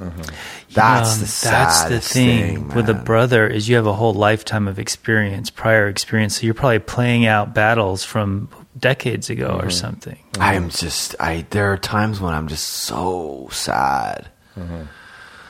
Um, but then there are times where he's like awesome, and I, he literally is like one of my favorite people in the world. He's my favorite person to film, and it's this has been challenging because he's rapidly approaching my following. He's gonna have way more followers than me. And he only started like a, some short time What ago. does he do? elect he's an electric he's like basically like the most popular electrician on TikTok and he does these tutorials and he's incredible. He'll, you know, install recessed lights without making any holes cuz he's drilling between the beams and he's just this he's become this fucking incredible genius electrician. Mm. And TikTok now and his videos are good too because it's like bang, bang, bang. There's no excess, right? ama- It's boom, ama- boom, boom. It's really, it, but it's it, it's been a challenge for me because I've been doing this for ten fucking years, bro. And I've recently discovered something that's resonating with people on TikTok, and I've developed a following. But this guy, he's getting a million. He's getting his following is just growing so fast. So it's been challenging for me to like just be happy for him, you know, and and not compare myself to him, you know. That's been a challenge, and this is mm-hmm. something I've had to walk through with. He's Alan. younger brother or older brother? Yeah, he's younger. Yeah. And I've literally for the past since I've been doing this for my whole life, I've been trying to, you know, I've been tagging him and making videos with him and just trying to build up his thing, you know, and encouraged him to do this on TikTok and showed him how to edit videos and it's sort of like the whole LMFAO thing all over again for me. You know, you, you, you teach people, you help people, and then you watch them just surpass you and and and you have to and walk. what do you do? You have to let you it just go. you just stay grateful for what you have and don't compare yourself to them. But do you compare yourself to your brother too? Is that part of it? Because you said he's like the, the probably, richest and all that. Probably, definitely.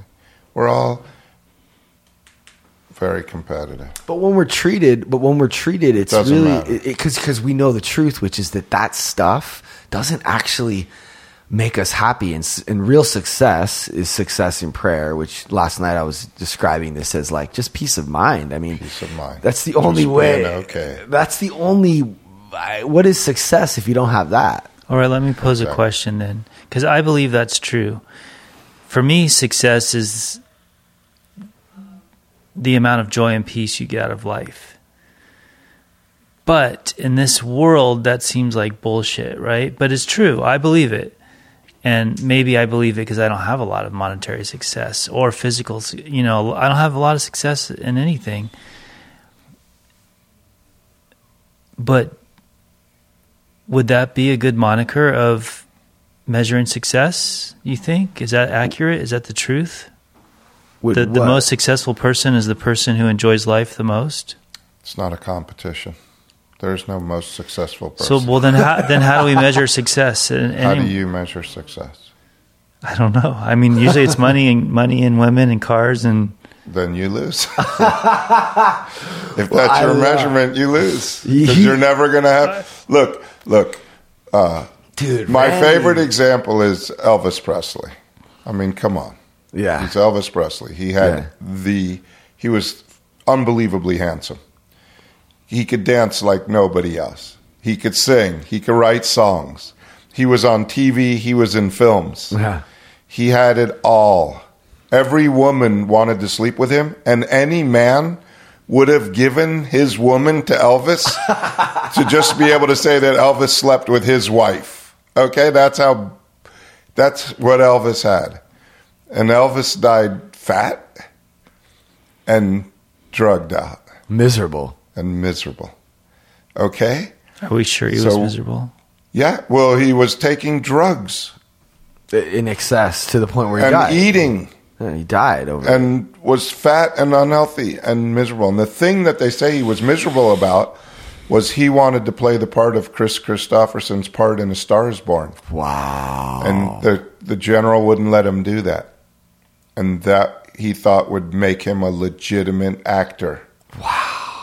And so all the other success that he had, sorry, I just blew out the It's mic. it's okay. It happens. We need all the other success that he had meant nothing to Elvis. All the number one songs, all the women, all the everything. No, he had to be the movie star and get an Academy Award. You, you, you know what? I really wish we could learn from other people's experiences. You can't. But I but I, I mean, all I can do is I'm sitting here right in front of you. All I can do is tell you that I have had that. You know it, right? You believe it? Success to a degree, yeah, yeah. I, mean, more than me for sure, and a lot. Well, most I mean, people. yeah, like because money and and and and oh, money. Well, you have money backing, which is nice because you can do things. That's that's like you know that's like a part of it. But like I like had like I got the record deal. Like I did the thing that I thought was. I mean, obviously I wanted more, but like by any stretch of the imagination, like I was happy. I, I had achieved something that I sh- that I was proud of. You know what I mean? Like we were doing it. We and had- and you know, almost nobody does. Right. And I knew that, but it just wasn't enough. I, I literally wasn't. I just, I, I, I feel like I was, those were some of the most miserable times in my life in Europe and, you know, like just fighting to get my banner hung. But when we opened for Lady Gaga, like I just, we need to have our merch next to hers. I need my lights. Like I was a, I was, it was, a, it was a mess. I was an angry mess. And it reminds me of what I just thought of when Billy was talking to you. You really, Randy, really have, in my, from what I've seen, have embodied this. You've ceased fighting everyone and everything. Even just now, when he tried to pose that, you were just like, okay, well then for you, you've lost. Like, it's not an argument. There's no there's no real need to ever argue or fight. If that's true for you, then it's true for you. And each individual is different. And that's I feel like the conclusion that Joe comes to on his podcast when it comes to this health shit, which is why I think he has taught us a lot, is that each individual is different. You, nothing sums everything up. And thinking in absolutes is a problem. And being in the best shape doesn't make you happy. Being healthy is definitely important. Having your health, there's nothing more important than having your health. But here's the thing you are, right now at this moment, 100% healthy for where you're at in your life. So the fact that you feel, you even said it before. You said, "Why not me? Why not me?" Well, I not say even, that, I would even say it. I would take it to the next place. Why is it perfect for you? Why is your condition perfect for you? Because you are 100% healthy, exactly the way you are right now. Just like a guy who's born with no arms is 100% healthy for where he's at. That's his life, not my life. Not your life, but that's his life. Some people are born without arms. Would you rather have arms or vertigo? Arms. Okay. It depends how bad the vertigo is. That's true, right? Because if it's if sometimes if it gets so bad you can't get out of bed. you can't do anything. And being in bed's not comfortable either. And you're just a drain. You're not contributing because you can't do anything. And it's if it was to continue that way, I would definitely kill myself for hundred percent. But you It's- don't have it like that, right? No, But what I'm saying is there are people that have been born with things much worse than what you have. true. and and you are 100% healthy for Billy. And the minute that you accept that, everything that you have will get better. Well, because it because it's perfect for you. And in fighting it and wanting it to be different, that's where all the pain is. That's where all the suffering is. That's where all the the hurt is. And Do you think that maybe complete acceptance, like you say, would actually possibly heal it? Hundred percent. Well, if you accept it, it doesn't need to It- be healed. It doesn't matter, right? But also, you have a better chance of being healed if you are healed if you accept it. You're hundred percent healed of a problem that you think you have, because now it's just who you are. and you're no longer fighting it and you're not trying to get better. Even though you do everything you can to be as healthy as possible, you're not saying I'm not right like this. You're saying, no, this is exactly right for me.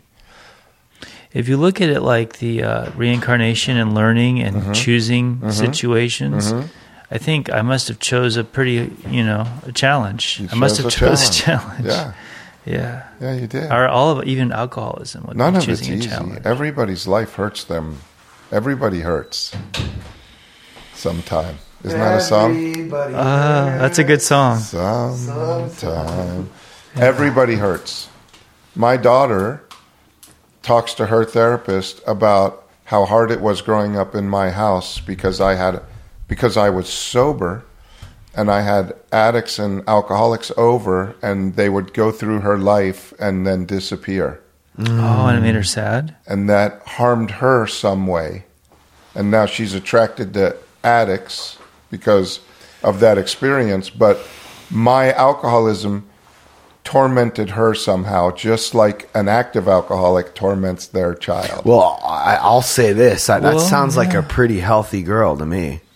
That she, she has a therapist and she's talking about it. I think that's incredible. but it's That's- isn't it incredible that her pain came from my sobriety A hundred- as opposed to someone else's pain coming from their dad beating them alcoholically. Sounds like a really, really healthy pain. But and- her and- pain is her pain. Yeah, for sure. And she's messed up by it. Yeah, for it's sure. her pain. That's her thing. and ev- like like what you're saying is everyone's messed up by something. But as long as we're talking about it, processing it, and acknowledging it, that's where we can be. But what if you could go like, okay, I used to drive to primetime every Monday night.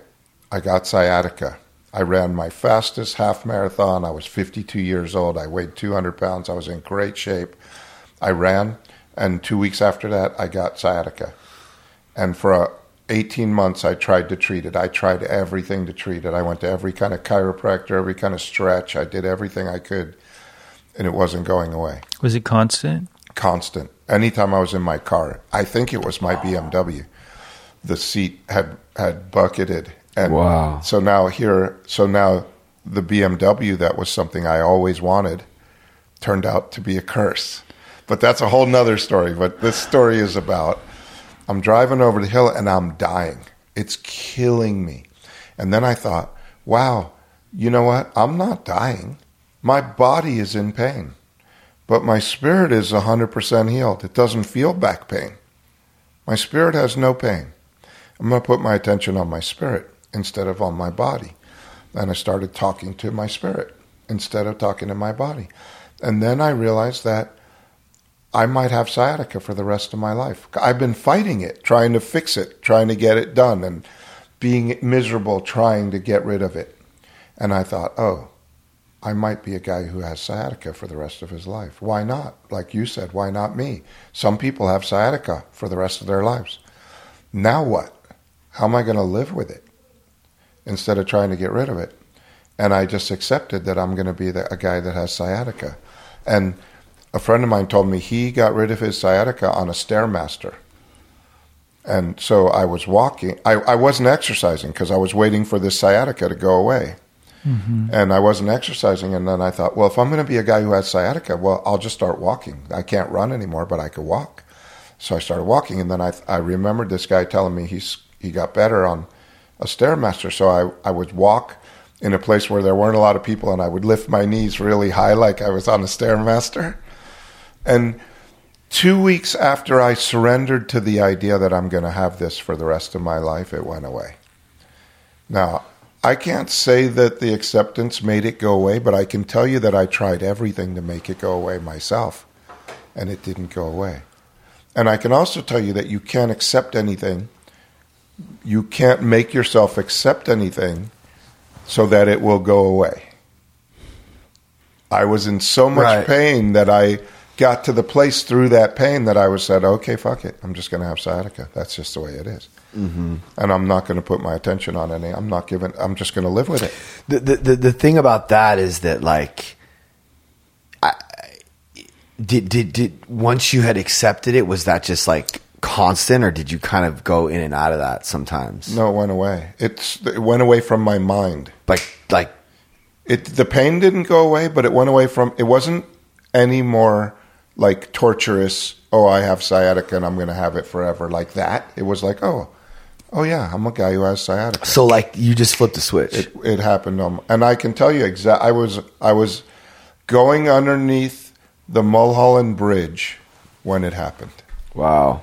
Because because a lot of times we give something up or we acknowledge the truth of something and then it, we take it back and it's a battle. You yeah, know? there was no back and forth battle. It was pretty heavy. Pretty except, much was done. That's But- amazing. But it was 18 months of trying to everything I could to fix it, Yeah. and it getting worse, not better.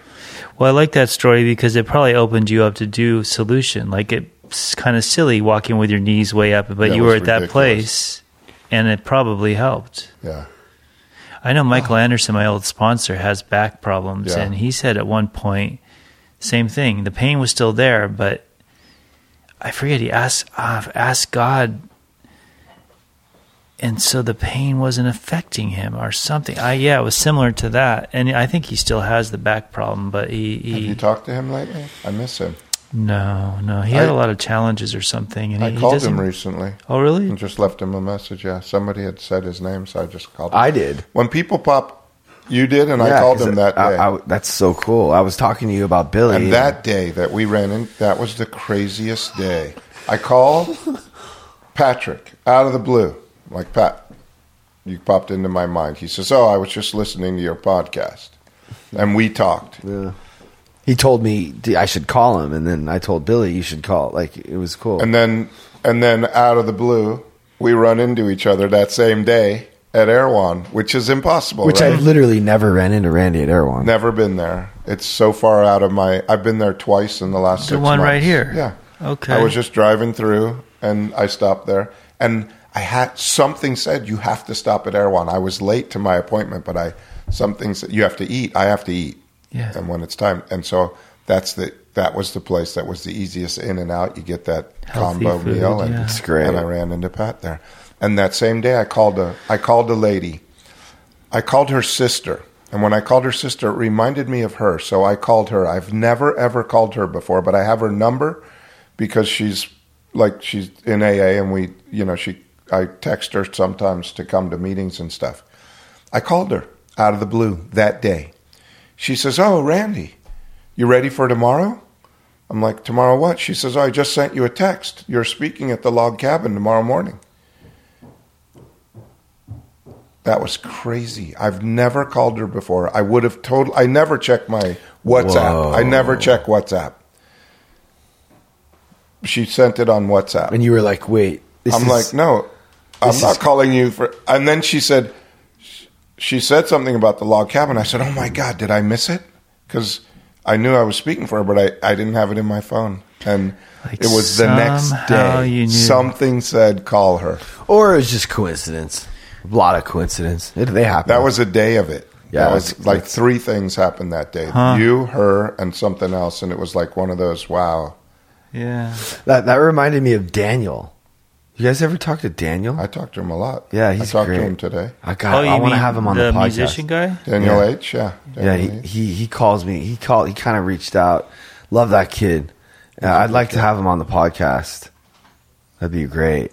You yeah, guys he, are be still in contact? all the time. he's a incredibly talented. He comes producer. almost every Monday night. You guys have a Monday night meeting, right? Uh huh. Well, Here? no, well, Not anymore, Not no. anymore. Oh, we, you should start coming to Monday night at seven thirty. Honestly, yeah, I, I will. I just, dude, I we're kind of in the same boat with the.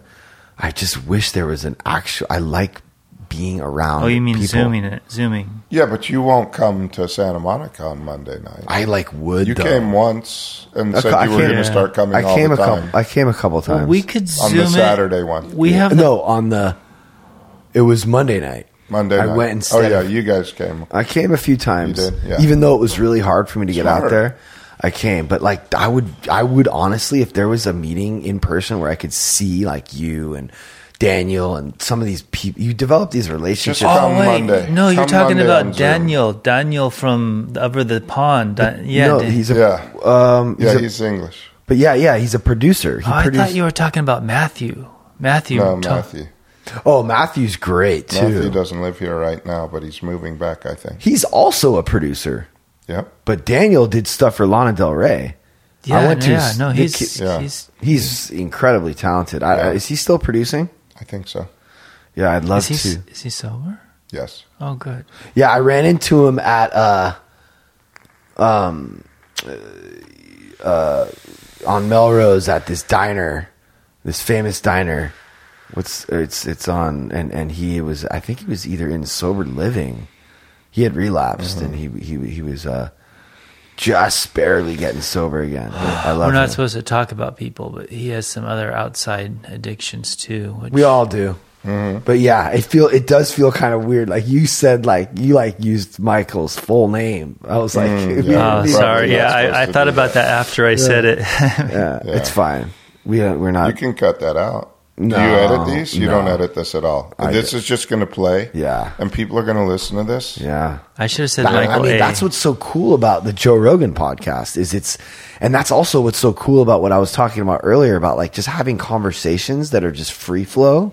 It's like there's something magical that happens uh, that other people can participate with you. Like they'll be having this conversation with us in a way, and it's like it's pretty cool because you don't really know where it's going to go. It's kind of like an organic like and if we're present and and we're listening and it can i think god can kind of enter the conversation You know, I just had a pretty thought. It, maybe it brings us all the way back to when we were more tribal and we're all sitting around the fire and then we could all talk to each other in a like this, you know, kind of thing. yeah and um i just the personal the physically being present is important to me for some reason Well, It's Monday nights we don't have a meeting, but we do have a podcast. So we're here. We could do his meeting and then do the podcast. we should What time is it at? honestly bro 7.30. That's a good time. so like we're doing that on monday Okay, this Okay. at least this Monday we'll make a point because of because commitment. because listen we can do this on a different night wickham actually wants us to oh I don't know if that's o- if that's cool. well when we you. start changing everything around, sure, okay, we'll look Well, we're doing it. yeah. it Friday this week. yeah. So let's try to do that on Monday. But no We'll part of this is about it. live right now. No. but we can. I, I mean, if I stream on TikTok, we'll have people coming in and out. Like, Is it that important that we take his last name out? I mean, it was a little. No, I don't slip. care. I don't Oh, know. Okay. I don't know. But if we stream it on TikTok, we'll there'll be I, I get a couple hundred people in the live stream every time, no matter what. But um, they kind of come in and out, and it's not the same, you know. And it, and I'm like looking at the, they're they're writing stuff, and it's just a lot, you know. So we're still trying to like. You need like a screener slash. Plus, you can't slash- see everyone. It's got to only be on me or him, or we need Oh, like a. Le- it's, it's like, one. and then the sound isn't. It's a, there's a lot involved. Like it's better to stream it on YouTube because you can have all three. But What about on uh, Facebook? but the following is on TikTok, Following is on. so I want to try to dial it in there, and that's like the new. Well, what about doing like just little things, like a little topic? Oh no, we're gonna cut ten to twenty clips. That I've already, I already like the Elvis thing.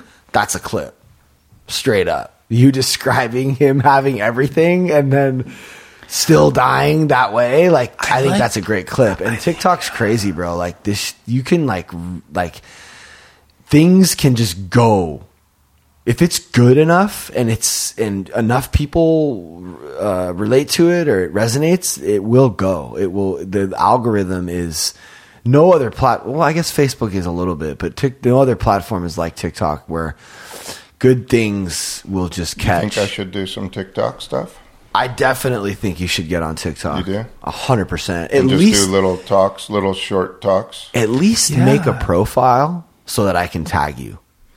Okay, and then I can I'll send you stuff from this podcast, and I want to have you speak. What it- about Instagram? Do you do that? Oh yeah, of course. But yeah, but TikTok oh, is the one. It, it- you'll get followers, and if you tag each other and this and that, more people will see it, and you could quickly gain a following. I think it well, it's getting harder and harder the longer that the platform is Oh, really? alive. More and more people are on it, but it's definitely the most important platform right now, and I think that all other platforms are are losing because of it. Like uh, that's where everyone's attention is right now. And Because how long is a TikTok video? you can do up to three minutes. Up to three minutes. No, I think that I think you'd, I think you'd get. A, I think it'd be incredible because you could literally. I want to put one of those that piece of music about alcoholism on it. yeah, you put everything on it. But yeah, I mean, learning to do it is is gonna is tricky. Like, I mean, it's not tricky. It's really actually easy. But you know, just filming. If you have a thought, oh wow, that was you just you know. I just realized something that a slip isn't really a slip. It's you treating your disease. You just say that and you post it. And here's the and thing, it's like though. it will go. I feel like you would go. Uh, you you you have a. There's something about how you say stuff. It's. I think it. I think you definitely should, and I'd be more than happy to like you know. Would you help me do it? Uh, yeah, I love that. And the thing is, I got too, how many? I got you. I got him going. He's got like like. seven thousand. I kind of stopped, but the thing is cool too is you do it in your photos, so you don't have to do it all right then. You just have a you have inspiration, you, can record it, it. and then you do it later if you need to. Do it whenever you just want. upload it later. It's pretty cool. I, I definitely. And, and the other thing that's really cool about TikTok is it's not only for young. Like Instagram was really mostly about like good looking, young. Like you really couldn't be successful unless you were like young and mm-hmm. hot, you mm-hmm. know, or you took it started as really great photos. But TikTok is crazy, bro. Like my brother's an electrician Right. and he's doing tutorials on electrical. You know how hard that would be to like do like five years ago on any of the platforms. On would, YouTube? He would have no followers. No followers. Why? None. So how does it? Okay, It- never. We'll talk. No, it's the it algorithm. Yeah, it's the algorithm. The algorithm. It's it so finds people that are it- interested in what you're doing. Yes, it's so smart that every single move you make, it is it's reading it. If, if you watch a video longer, if you like something, if you comment, so it knows you. It knows every single person really well, and it knows what to feed them. That's terrifying. Or it's, I mean, it's or it can be amazing because I've been able to reach people that would have otherwise never seen anything I've done because I pop up on their for you page Should we? which Uh, is this is the revolutionary thing about TikTok is the for you page. You discover new people and in an oversaturated world that we live in to be able to find things that you're interested in without having to just blindly search for them is really people are very addicted to it. If you if you're down for it, just to show him to give an example, you could do like just a five minute live stream with the number and see like what happens. I don't understand. Like we did the other day. With Oh the, yeah, I or is that can't. too much? It's too much. I don't even know the number. It's right there. Mm-hmm. Oh, it's a new one every time. Yeah, oh, that's yeah. crazy. Yeah, I can't do it. It's too much. Well, anything else you want to talk about? Um, No, I think that's good. This is a solid two hours. Two hours. I mean, I don't really feel like we talked about that much. But oh, we did. yeah, We Okay. talked about it all. Okay, okay. How to do it, what the problem is, how to, f- what the solution is, and every which way you can. Uh, What's the solution again? Just one Prayer prayer, and meditation. Prayer and meditation. which which leads you to the present moment. It's all about the present moment. I mean, I, I listened to something you said in, on your podcast the other day. You're like, we're going to do this, right, for three years. And the only purpose of doing it is to be present in this moment. And that's what you said. And I was like, wow, what a fucking crazy simplification. But It's it- not to learn anything. yeah, It's just to be present. yeah. So, would you say that the steps help you to do better prayers and Yeah, the eleventh step is a result of the first ten steps. The eleventh step says, "Sought through prayer and meditation to improve my conscious contact with God." I would say right now. I would put right now, like so. Sought right now through prayer and meditation right now to improve my conscious contact with God right now. Asking only for knowledge of His will for me right now and the power to carry that out right now. That's where you're that's where we get to and that is the way of life. So there's never a time to not be praying and meditating. So praying is rightly relating yourself to God. Praying is saying, God, look, I'm in a room with two guys. We're doing a podcast. I don't know what I'm doing here. I'm not a podcaster. Hmm. Could you help me? Could you help me be present? Could you tell me what to say? Could you help me hear what they're asking? Because I don't even know if I'm answering the question they're asking. And and so that's the prayer part, and then the answering part is the the meditation part is oh I'm breathing. Oh yeah, I'm breathing. I'm right here in this room. I feel the chair. I mean, really, it's it's um it's just uh be present and and and and try or and uh and give your will up and and ask for guidance to do, Do. God's will or some other will other than yours. But but the way he's saying it brings you like here. I am. That's it. All there is is here. I'm in this chair. I'm feeling it. I like. It brings you to here, mm-hmm. where all the distractions and the baloney aren't affecting you, so that you can be hmm. genuine, perhaps, or something, or something. it's just like it's just so exhausting. I feel like O- only because like I feel like the longer we live, the more experiences we have that are distracting us from that, Yes. and the harder it gets. The it's more head knowledge you have, the harder it is to be present. so crazy. Because the disease wants to tell you that you know some stuff. Yeah. Oh, I already know. I already know what a podcast is. Well, I already know what I'm going to say. When we were meditating, were you able to meditate, or was your mind thinking of questions and talking to you about what questions to ask or what I, answers I to say? I literally almost texted Caleb and John while we were meditating. I I, like having went for my phone. Like I didn't actually move, but my mind. you had something I that- almost went for my Yeah. phone, and then I thought about yeah. I, I t- tea. Uh, there was noise. There was static from the. Yeah, I heard that. I mean, I had to take my headphones off because I wanted to be in the meditation. But I mean, bro, I felt like maybe five more minutes I might have got there, but I I will say this. That is the hardest thing for me to do. And I think it's the most important thing I need to learn how to do. It's the mm-hmm. final frontier for me. Mm-hmm. And and the fact that you stress it so much, you do it every time you have a meeting longer than any other 20 meeting. minutes. It, it it really it's like wake the fuck up, Pat. 20 minutes is what. That's right. It's a whole step. Yeah, it's so, a whole step. It's like you write out your inventory. Why don't you pray and meditate? It's a step. yeah, it's, because it's hard to do. Yeah. So easy. You It's- don't do anything. Yeah, it's, it's- the easiest thing It in the world to do. So then The the mind does not want to go here. Yeah. The disease is dead in meditation. Hmm. It can't do anything.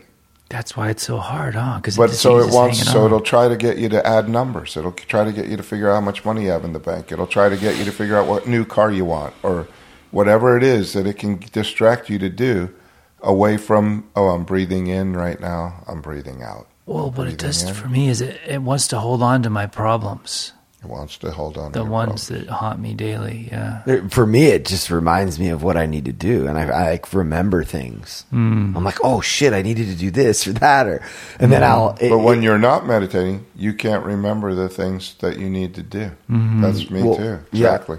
well, I mean, So it's good sometimes to meditate with a pen and a pencil, right? and then write down the things. That's oh yeah, write them down. Write it down. Write it down. Then maybe you'll get those things done. Those are your first things first. That's what pops into your head. It's all the first things first that I haven't taken care of. That's what first things first means in the program. First things first means this needs to be done first so that my mind can be quiet. dude, you know what? It's so crazy. I'm gonna start doing this. I have a little balcony where the sun hits it. Mm-hmm. I'm gonna go outside. You know, I can't go right away when I get up because like I'll fall asleep. Mm-hmm. But I'm gonna make an effort to like go Read outside 60 to 63 first. before I sit outside. Yeah. So I'm going to And tell you a funny meditate. story. What every guy, every guy that I've sponsored, that I've said, now we're going to do the fourth step, has says, okay, I'm ready. And then two weeks later, I'm like, how's the fourth step going? Oh, I haven't found the right pad yet. When I mm. find the right pad, Oh, I I'm going to start the fourth Yeah. step. yeah. And then they find the right pad. And I'm like, dude, how's the fourth step going? Oh man, I just haven't got the right pen yet. But uh-huh. when I get the right pen, I'm going to write it. And you know, six weeks later, they're starting the fourth step because nobody wants to do it. And it's the same thing with meditation. You find the perfect place. It doesn't.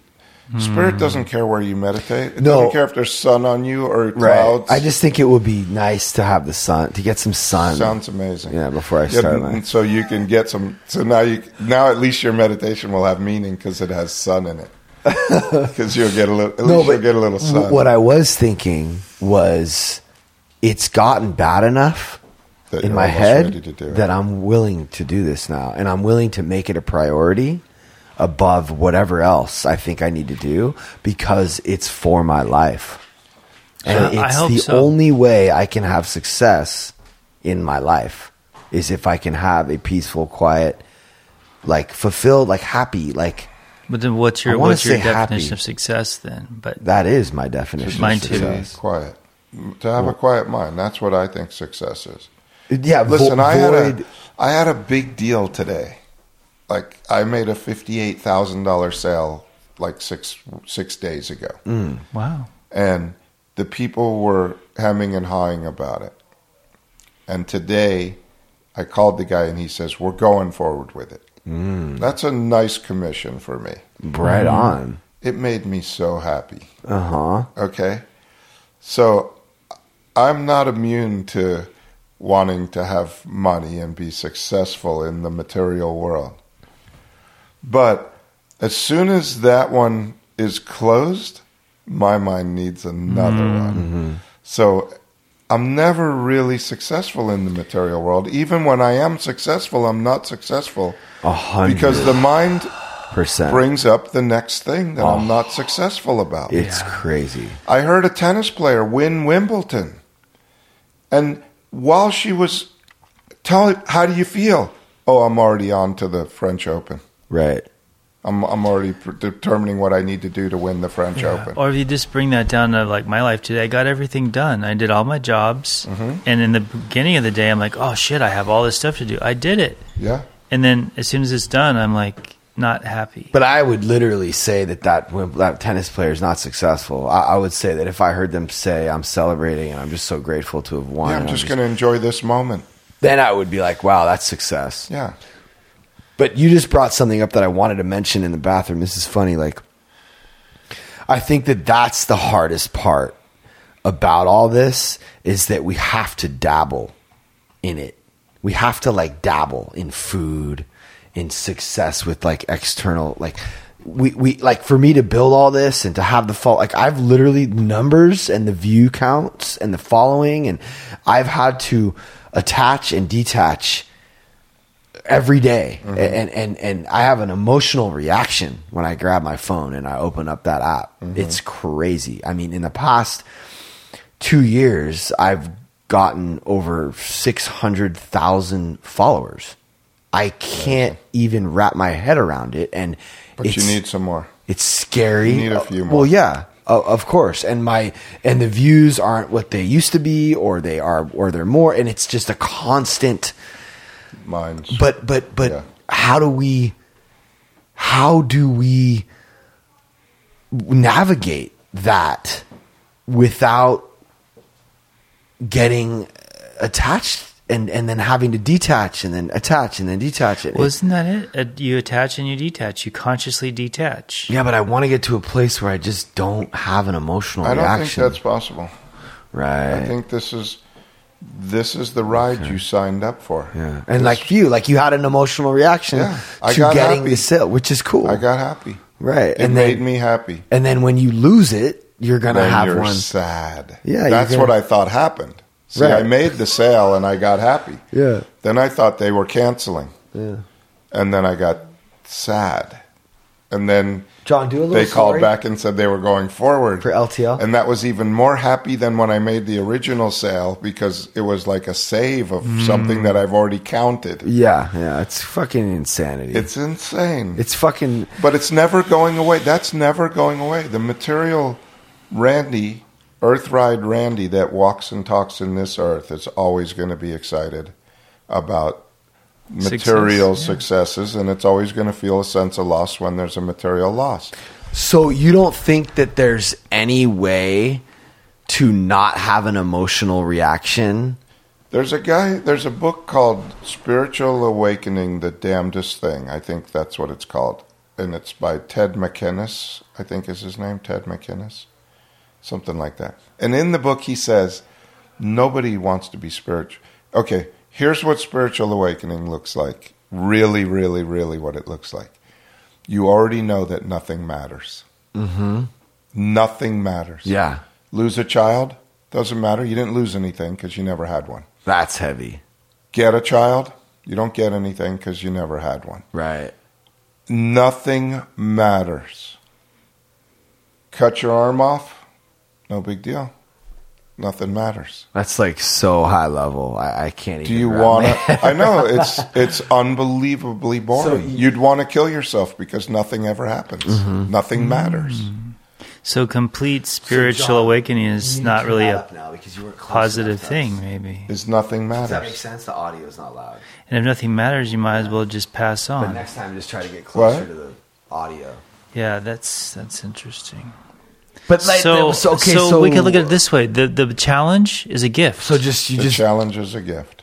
so you, you, just you every just- soul in the universe or every little piece of God that can comes down here to be part of to be material. To have this ride. This you is should okay. read that book. If you go to Disneyland and you go on It's a Small World and, and it gets stuck, you'll want to kill yourself on It's a Small World. But if you got stuck on Magic Mountain and it was still exciting every time you went around, you'd be like, damn, let's do that. But you want more and more and more excitement. And that's what this ride is. This is the most exciting ride in the universe. This is it. You never know when you're going to die. You could die at any moment. Your arms could get ripped off at any moment. You could get mangled on the side of the freeway at any moment. you could you could go viral at any moment. You could moment. go viral and have a million followers f- carrying you around on their shoulders. You could become a fucking successful You could be and Elvis Presley Yeah. or Mick Jagger for a minute. Yeah, it's crazy. Yeah, it's such a crazy, amazing ride. Yeah. and Yeah, I it's the think best that's ride in the universe. And we get on the ride. We get to come down and be. You get to be Pat this time. I get to be Randy. And the whole time I'm saying I don't want to be Randy. I want to be Pat. And Mm. I miss the whole ride. But I, I think if you were, I, I agree with the idea that if you were 100% spiritually awakened, nothing would matter. Make money, don't make, nothing would matter. It would be so, boring. And that's It's like Groundhog Day. so. But are you saying that that is a goal or that isn't a goal? Well, it's not possible to that- achieve. Yeah, you're you're, you're not going to get there. I don't think anybody gets there. Uh, what I'm getting out of that's this- not this ride. Because who does that remind you of, though? Oh well, but it's false. It's not real. Yeah, obviously. yeah. But I mean, it just reminds me of Michaela's. yeah. Yeah. But like, if that's really where you were at, would you hurt people? Like me, he hurt me really badly by cutting off his friendship with me because he couldn't bless me anymore, and that's a display of someone who's not. I don't know because if you're totally spiritually enlightened like that, it probably wouldn't matter to you because nothing matters. Oh, to me. No, to him, it wouldn't hmm. matter if he hurt you because nothing matters. Oh, and he Like, just cut and me he out. didn't maybe do it intentionally. I don't know. Right. But the important Because he thing, knows that nothing matters. If he knew but that, you don't. yeah, so it would hurt you, but it wouldn't hurt. He wouldn't be doing it to you because Right. you're just still attached to everything matters. yeah. But if you knew that nothing mattered, what he did to you wouldn't matter. I mean, honestly, bro, like, And maybe part of the lesson that he was teaching you is nothing matters. Yeah. No, and he literally like I believe that he's the closest he uh, there were times where I believed he was living that way. Maybe he is. I don't know. Maybe he is. But yeah, that's so But- I I so don't know. it's none of it's again it's none of your business what he's doing it's only your business what you're doing But Yeah. what and if I'm you're re- judging somebody else you're judging yourself Yeah, I'm not judging, just curious as to whether or not he's living in that spiritually awakened place or not. or if it's or, fake or if it's possible It really, if is it, if is is it possible? Oh, it's 100% possible right now. Right. We can all be here right now. Yeah. You've been here before. yeah. You've been here. But You've not like there's no permanent forever. It's just right now. Very tricky. The eternal It's very, moment. The the material world is very cunning, baffling, and powerful at sucking you back in. Mm. And and But the gift now, I'm I'm twisting it backwards. Is the gift now is that we have this fight. Right. That's the it's gift. the gift, the ride. Enjoy That's the why ride. we. That's Throw your hands up and scream and laugh on the roller coaster instead of being the one holding on for dear life, Yeah. afraid of every turn and twist. I mean, dude, I'm I definitely think I'm doing that. Yeah, I mean, I'm putting it all out there. Fuck it. just enjoy it. Enjoy the ride. so we're doing it. We're You doing only it. doing you, it. you only live once, so yeah, like have the podcast, talk about your truth. Exactly. Do a retreat. This Yeah. is my Yeah. heart's. This is what I'm. I want to do it so bad, and some people in AA are gonna chastise me and ostracize me for doing this retreat because I'm charging money for people to come. But I'm Right. also taking a week off of work. Yeah. I'm also putting it all together. I also have my whole life experience that I'm going to pour into this thing. But I, I'm terrified that some people are going to think that I'm a Hmm. fraud and that I'm using AA, and that uh, and that what I'm doing is wrong. But you're going to do it. But I don't care. Yeah, because it's my this is my dream to be able to do this and to go around the the the world first doing one? retreats like this. I've done AA strict AA retreats. Right. I've done probably I've done two or three in London and two or three up in Big Bear, and I've led the I led the primetime one that one year. Were you there that year? I think so. The year I led the whole thing I up think- at Joshua yeah, Tree, Yeah, I seen. I and remember, that was the end of my that was the the end of me being in primetime. yeah. Because you wanted to lead another one. No, because they started saying they came up with this conspiracy theory that I didn't talk about the retreat, so no one would go, so then I could take over the retreat. Crazy. But what happened was I took the summer off from primetime because I was sick of driving there every day in rush hour, and I just took the summer off after 22 years. But it's also after the whole coup thing sort of happened. or But that was the thing that happened with me. With I ran that retreat, then they decided that you know they tape everything. Uh huh. and somebody decided that it wasn't a primetime retreat and then somebody started telling stories about how I somehow sabotaged the retreat so that then I could take over the retreat which Tony called me and said hey uh, there's only 13 guys and it's not enough guys to do the retreat and I said oh well I guess we won't have a retreat then I said, Do you want to have a retreat? He says, Yeah. I said, Okay, I'll call you back. And I called 20 guys and I said, They're not having the retreat. If we went on a retreat and I led all 12 steps, if I led the whole weekend, would you go?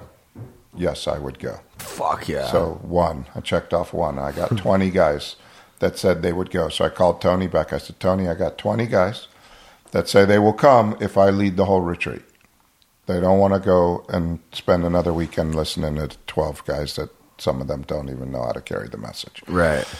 And he said, That's fine, let's do it. And I said, No, no, you got to talk to Ron and you got to talk to John, and everybody has to be in agreement that we're doing it this way. I don't want it to be a thing. Yeah. And so he ran it by them. They said, Fine. And we did it. And it was an awesome retreat. It really was. And then uh, when I came back, they said, No, that wasn't a primetime retreat and that we're not putting the tapes up. And I thought, Oh, well, I guess that means I'm not part of primetime. And so I walked away. But that's not what that meant. I don't know what it meant. You were just like, what? This I was, I was kind of looking for a reason to not have to drive to the valley every Monday night. Whether- also, and then I started. Then I, then it allowed me to go start my own meeting, That's- and that's grown into me doing meetings the way I want to do them. which honestly like watching all of that sort of from my peripheral was was i just it was really cool to see and commendable and i and and now you're doing your own retreat the way you The way wanna I do wanna do it. it's a randy retreat it's got some aa it's got some spiritual stuff It's Got it's some got Course of Miracles, It's got some Eckhart Tolle, it's got some and I, on the Mount. I, I love that you had the patience and the fortitude to like just kind of like start your own thing and you just let it happen the way it's been happening and it's been a couple years and you have all your and some people will show up and some won't. Yeah, it wasn't, really cool. It wasn't that smooth. I remember all the politics. No, no, no, I was but- there, but- but, but- I'm not going to go into it. no, no, no. But Billy, Yeah, I was not part of the politics. I know. I just I walked know. away. he I just know. did his thing. Just did what I wanted to do. I I know. listen- and I know. His podcast is great. It helps me. I guess I just have a little bit of, you know, like I Well, saw yeah, what happened in hindsight. Yeah, it's fucked in, up. In hindsight, and it's fucked up. and what happened to you? is No, even- but it even- was perfect. Yeah, but what happened to Billy was even more fucked up. And Yeah. that's like No, I know there's some crazy But- stuff. but it that's was happened there. perfect. But it was perfect. Yeah, it led us to lean more into this. That's and- right. That's right. That's right. It's cool. It's all worked out exactly the way it's supposed to. And nothing matters anyway. all right. That's funny. That's a great. Uh, that's a great ending. Okay. Thank you for coming. Um, Thank you I'm for gonna having me. hopefully we'll talk more about when you can maybe speak for the house. And That'd you guys should come to the retreat.